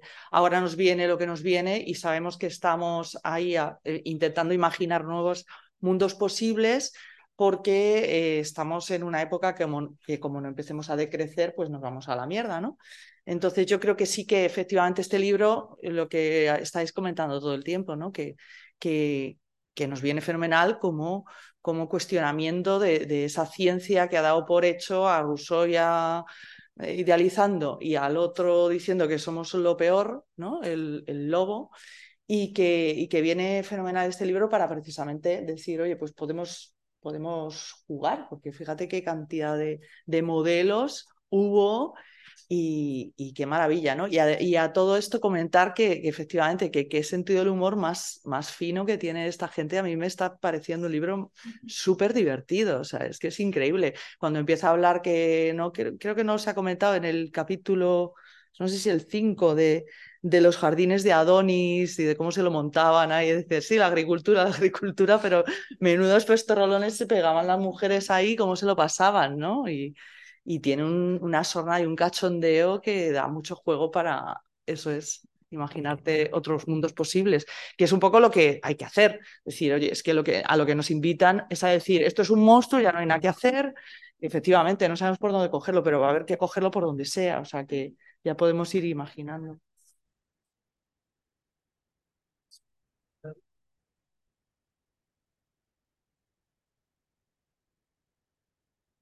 Para esto nadie entiende el libro. Porque... Ah, sí, lo acaban de lo había apuntado Y no sé, la verdad es que uf, vamos, se, han, se, han, abierto muchísimos hilos ya súper interesantes.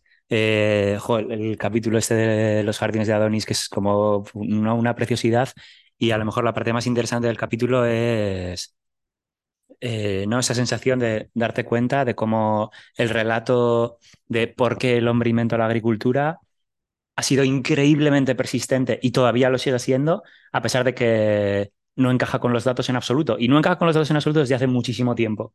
¿no? Y yo creo que eso tiene que ver, o que no hayamos sido capaces de imaginar ninguna historia aparte de la de eh, el ser humano vivía en escasez y entonces empezó a cultivar para conseguir recursos y se, condenó, a sí mismo, ¿no? Pues, generando un sistema de excedentes y graneros, encaja precisamente con un montón de aportaciones que ha habido aquí y encaja súper bien, que a mí me ha parecido súper guay con esta idea del, del deseo en, en, las sociedades actuales, ¿no? Que, que es como, es súper difícil para nosotros salir de esa, ¿no? Salir de esa idea de, tenemos que elegir entre, tenemos que elegir entre escasez o, ¿no? Como, o progreso o renuncia.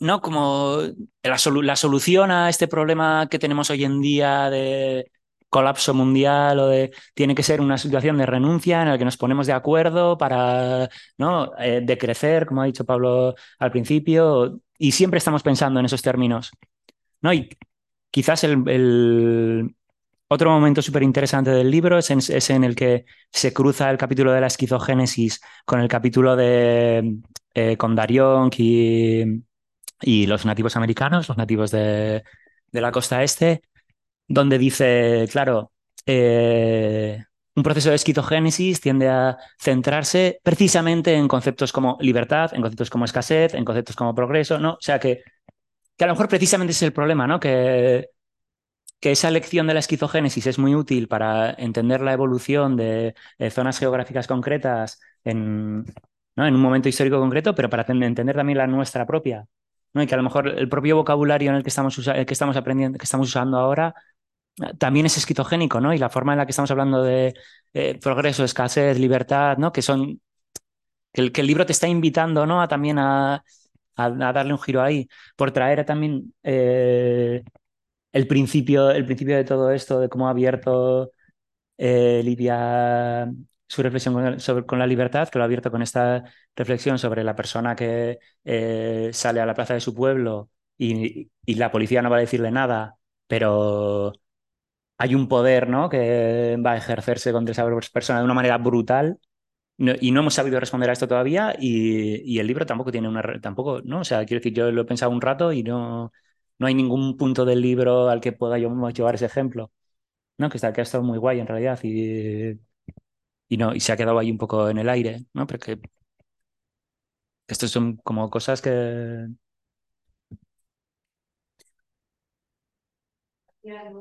En referencia a la renuncia y su posible relación con la escasez, yo no creo que necesariamente haya una relación entre la renuncia y la escasez, en realidad, porque la renuncia tiene que ver con el orden. ¿Y en qué sentido tiene que ver con el orden y no un orden autoritario? Sino cada vez que elegimos, renunciamos. Y elegir nos da, nos va marcando un camino, que al final esto es lo que es necesario hacer, ¿no? Tomar, o sea, elegir y así renunciaremos a ciertos modelos de vida y no necesariamente para vivir en escasez, ni tampoco en abundancia, porque la abundancia, lo que yo estoy observando últimamente es que nos insensibiliza profundamente. De pronto tenemos abundancia de información, datos, eh, de un montón de cosas y estamos apagados e insensibilizados precisamente porque somos seres limitados. No podemos procesarlo todo. Entonces, yo creo que está bueno concebir la renuncia no como un paso hacia la escasez necesariamente, sino como un paso hacia un nuevo orden. Esa es la idea que me queda.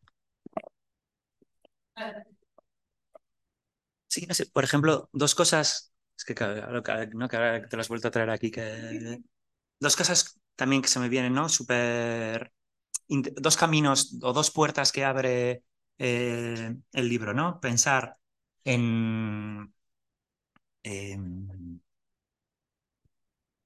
el deseo o no lo que tú quieres conseguir o lo que no como no de una forma sincrónica, es decir, no de una forma como el deseo y yo tengo estos deseos y tengo este tablero de juego delante donde voy a intentar conseguir A o B o solo A aunque quiero A y B, sino como algo rítmico, que es de la parte de, la estacionalidad, ¿no? Como eh, esas, esas sociedades no están pensando en lo que pueden conseguir en el momento, sino en lo que pueden conseguir eh, de forma sincrónica con los ciclos de, con los ciclos de la naturaleza, ¿no? Con los ciclos eh, anuales. ¿no? Sí, o que, que no es un modelo en el que hay un sistema del cual tú puedes extraer cosas, sino que tú puedes extraer cosas solo en momentos concretos. ¿No? O sea, como mi deseo no, mi deseo no se satisface cuando puedo conseguirlo, sino es el tiempo en el que, ¿no? O es un ciclo el que no depende de mi esfuerzo o de mi mérito, sino, sino propio ciclo que va cerrándose y solo en este momento del ciclo puedo conseguir esto, ¿no? O el deseo no es algo que, o el poder no es algo asequible en correspondencia a tu esfuerzo o a tu mérito, sino a tu nivel de extravagancia o a tu nivel de, ¿no? Esto, toda esta idea de los eh, individuos extremos en el cual solo un tipo de persona tiene acceso al poder y no es por lo que ha hecho, sino por lo que es, ¿no? porque es una persona como diferente de, del resto de personas. Todo esto son como organizaciones sociales que trastocan de una manera radical la forma en la que pensamos la justicia y la injusticia o cómo está organizado el mundo y que a mí por lo menos no se me hacen súper valiosas porque, porque, no, porque no sé cómo traerlas. ¿no? está claro que eso funciona en el escenario que está describiendo, pero ¿cómo me traigo eso a, como, claro, y es súper valioso, ¿no? Claro, decir, a lo mejor, a lo mejor esto es, ahí estoy viendo, ¿no? La esquizogénesis que me está haciendo a mí pensar como sin poder salir de, ¿no? de lo que mi círculo de amigos piensa como correcto o incorrecto. Y nos estamos definiendo en mi círculo de amigos por oposición a la gente que piensa distinto.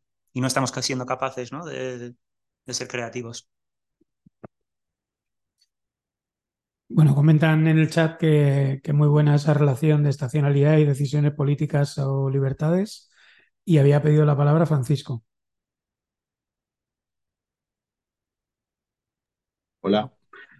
Eh, sí, eh, quería hacer un comentario en relación a la micronización. No sé si es exactamente así la, la expresión, cuando estos grandes grupos continentales de gente que viaja y se conoce se van convirtiendo en en grupos más pequeños que se van encerrando, existen estas fronteras imaginarias.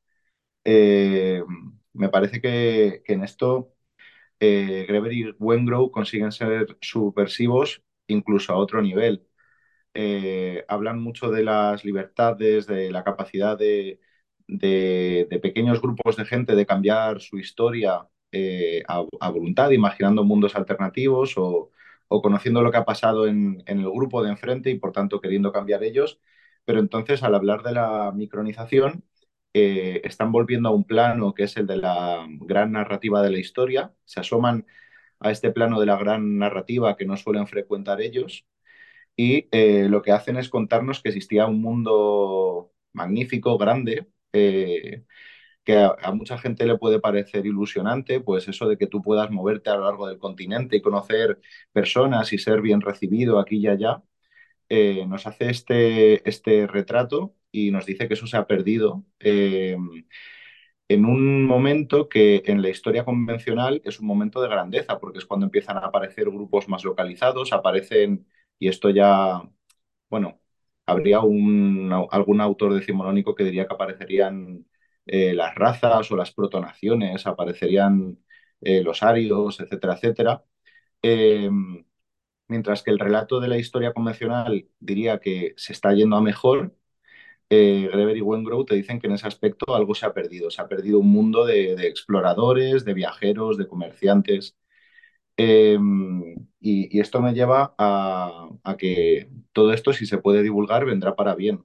Hacer divulgación, no solo más estudios en base a lo que Wengrow y Greber apuntan, sino que estaría bien divulgar esta serie de ideas en el aula y fuera de las aulas, contraponerlo, por ejemplo, al típico mapa del Imperio Romano, en el cual tenemos un imperio grande, magnífico, maravilloso, que a tantos chavales les gusta imaginarse ahí como legionarios, y fuera de Roma lo que hay es un mapa en blanco, no hay nada.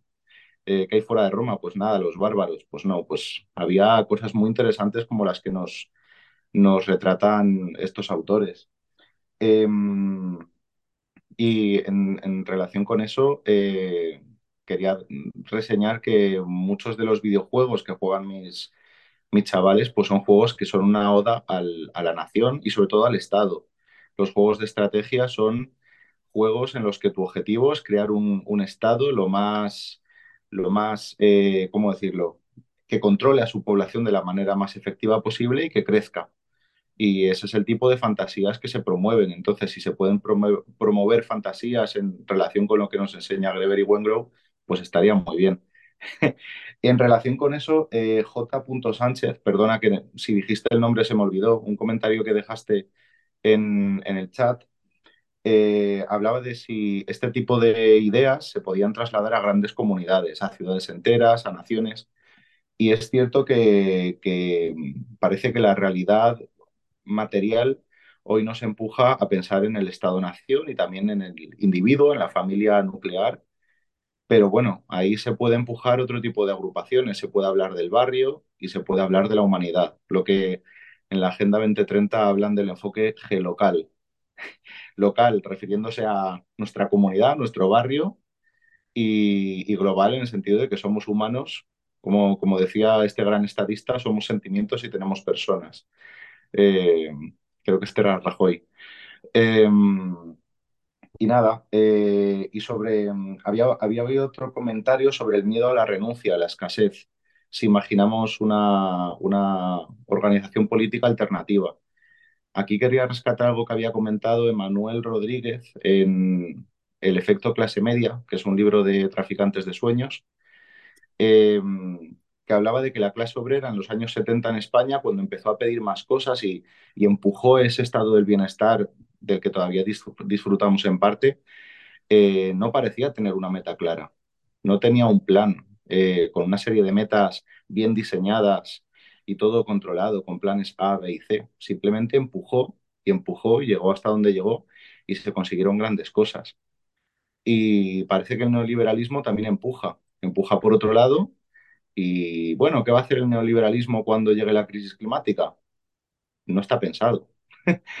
Entonces, eh, bueno, ahí a lo mejor hay que darle la razón a los autores en que la cosa es imaginar eh, alternativas políticas y empujar. Gracias. Eh, bueno, yo quería comentar, sí, sí, que se oye, ¿no? Eh, un, una, una, idea que me ha ido viniendo a la mente a raíz de muchas intervenciones, pero especialmente a raíz de la última que has hecho, que has hecho tú, eh, que tiene que ver con que, bueno, el libro eh, es, muy de, es muy deudor de eh, lo que quiere hacer, que en el fondo es contraponer su teoría a una serie de teorías dominantes, ¿no? Y se enfoca mucho en eh, por qué la propiedad privada y por qué la agricultura no son tan determinantes a la hora de contar la historia de la humanidad. ¿no?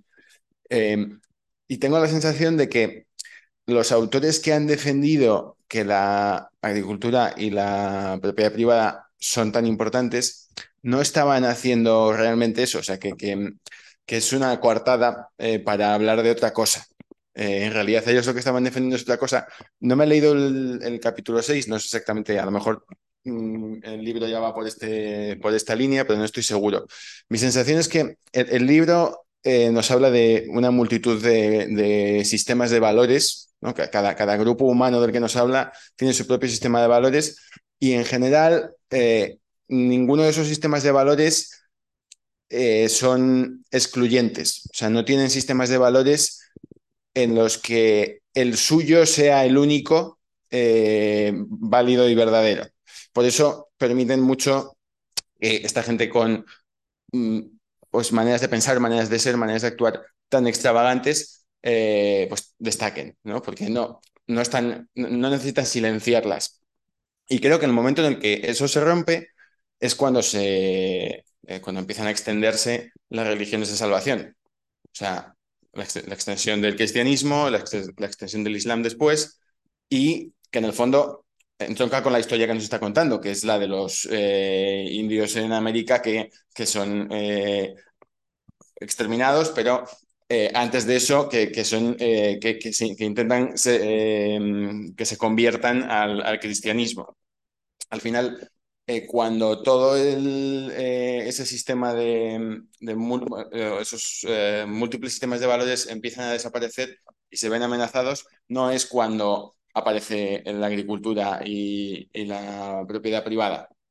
La agricultura y la propiedad privada son compatibles con sistemas de estacionalidad eh, de, de, organizaciones sociales que cambian con la estacionalidad, son compatibles eh, con eh, momentos, o sea, son, son, sistemas de producción que no tienen por qué ser excluyentes. Puedes, seguir, puedes ser agricultor y seguir siendo recolector y seguir siendo forrajero y seguir siendo muchas otras cosas. Pero cuando tienes un sistema mm, moral en el, en el que crees que todo el que no piensa como tú está equivocado y vaya al infierno y tu deber vital es convertirle a tu religión y que deje de actuar como actúa para que actúe como tú crees que debe actuar, entonces es cuando rompemos esa posibilidad de que existan diferentes sistemas de organización social y diferentes sistemas de organización económica. Todo el mundo tiene que organizarse bajo el sistema que es funcional al sistema de valores del cristianismo en este caso. Eh, entonces no es la propiedad privada y no es la agricultura, es la cultura que, que, se, que se quiere imponer lo que eh, construye las otras dos, eh, los otros dos pilares. Pero bueno, eso es como una reflexión que no sé si está en el libro, pero que me, que me ha sugerido leerlo. ¿Y Ángela?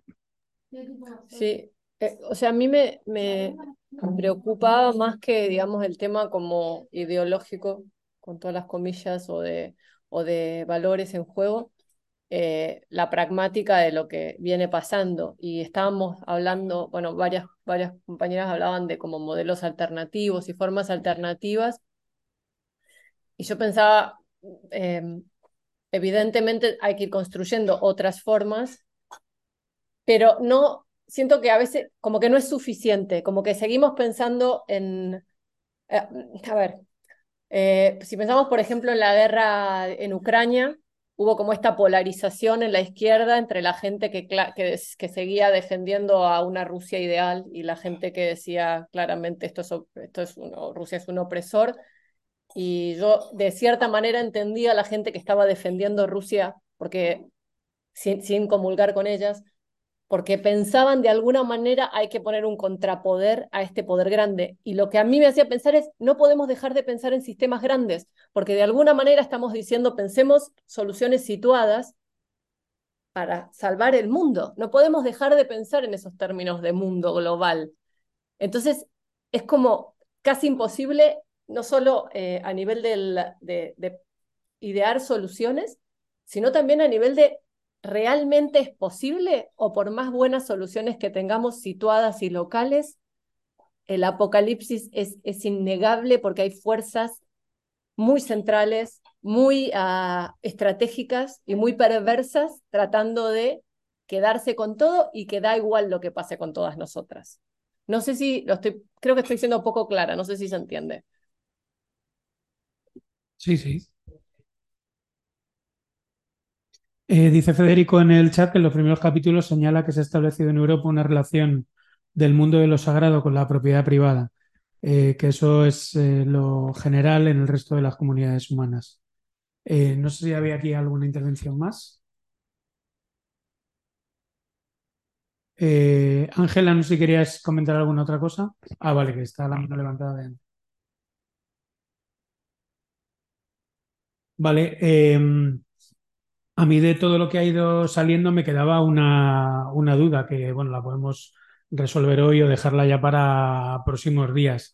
Em, eh, realmente a lo largo del texto eh, Greber y Wingrove tienen cierta objetividad o, o soy yo que me da la sensación de que están intentando como por debajo hacerte empatizar claramente con esos forrajeadores. Eh, leía, por ejemplo, lo de las, las sociedades igualitarias. Él dice, bueno, sociedades igualitarias que evidentemente todo antropólogo sabe que esto es un término que no se debe usar porque es muy generalista, pero nadie ha encontrado nada mejor, ¿no?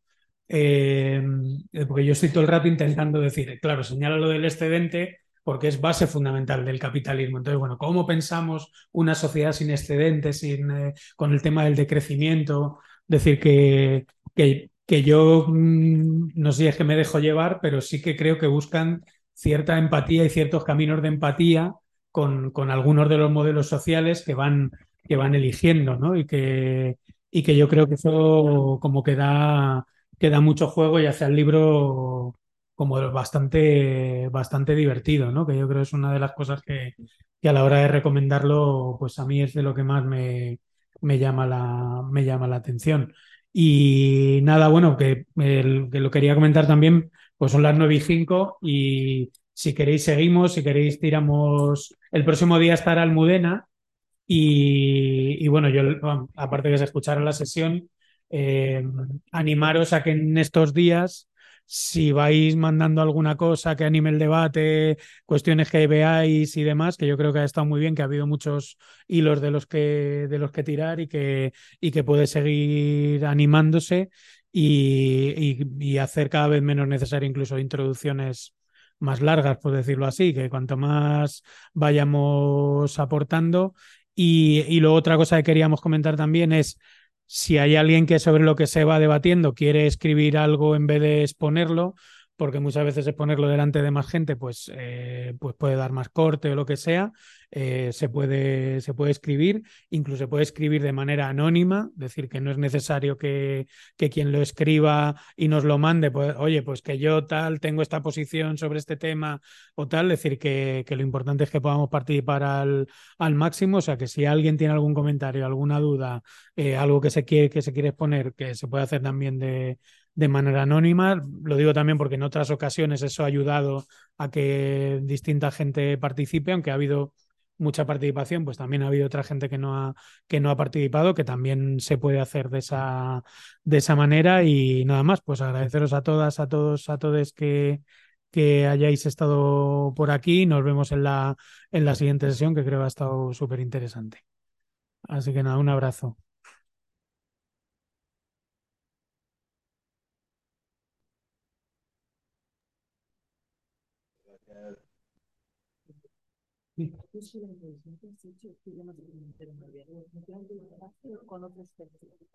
Claro, yo he ido cogiendo no eh, aparece solo citada, eh, aparece, es un párrafo, es un párrafo de...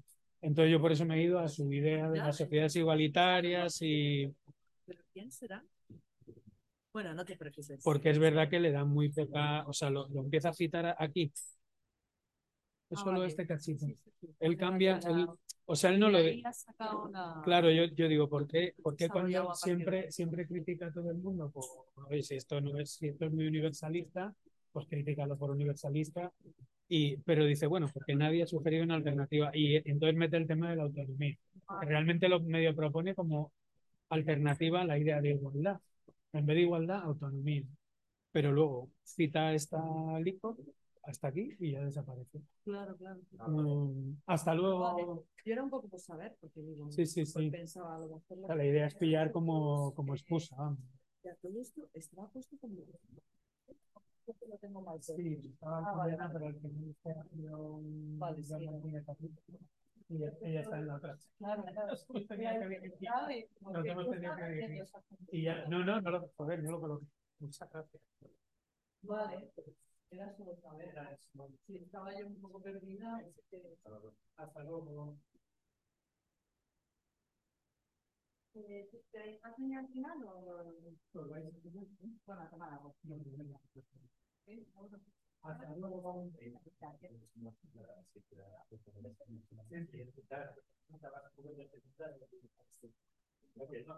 Es, no, que es suave, no es un humor ahí. Y se me pasando muy bien. Ah, bueno, como una-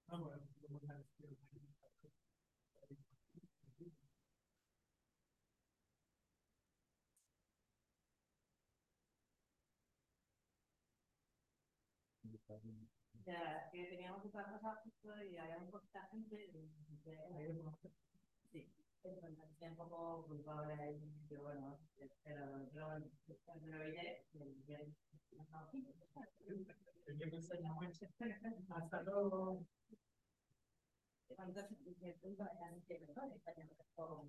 Eh, no, es que hemos quedado a cenar con esta gente. Pero que vais, vais a cenar y ya, ¿no? No, eh.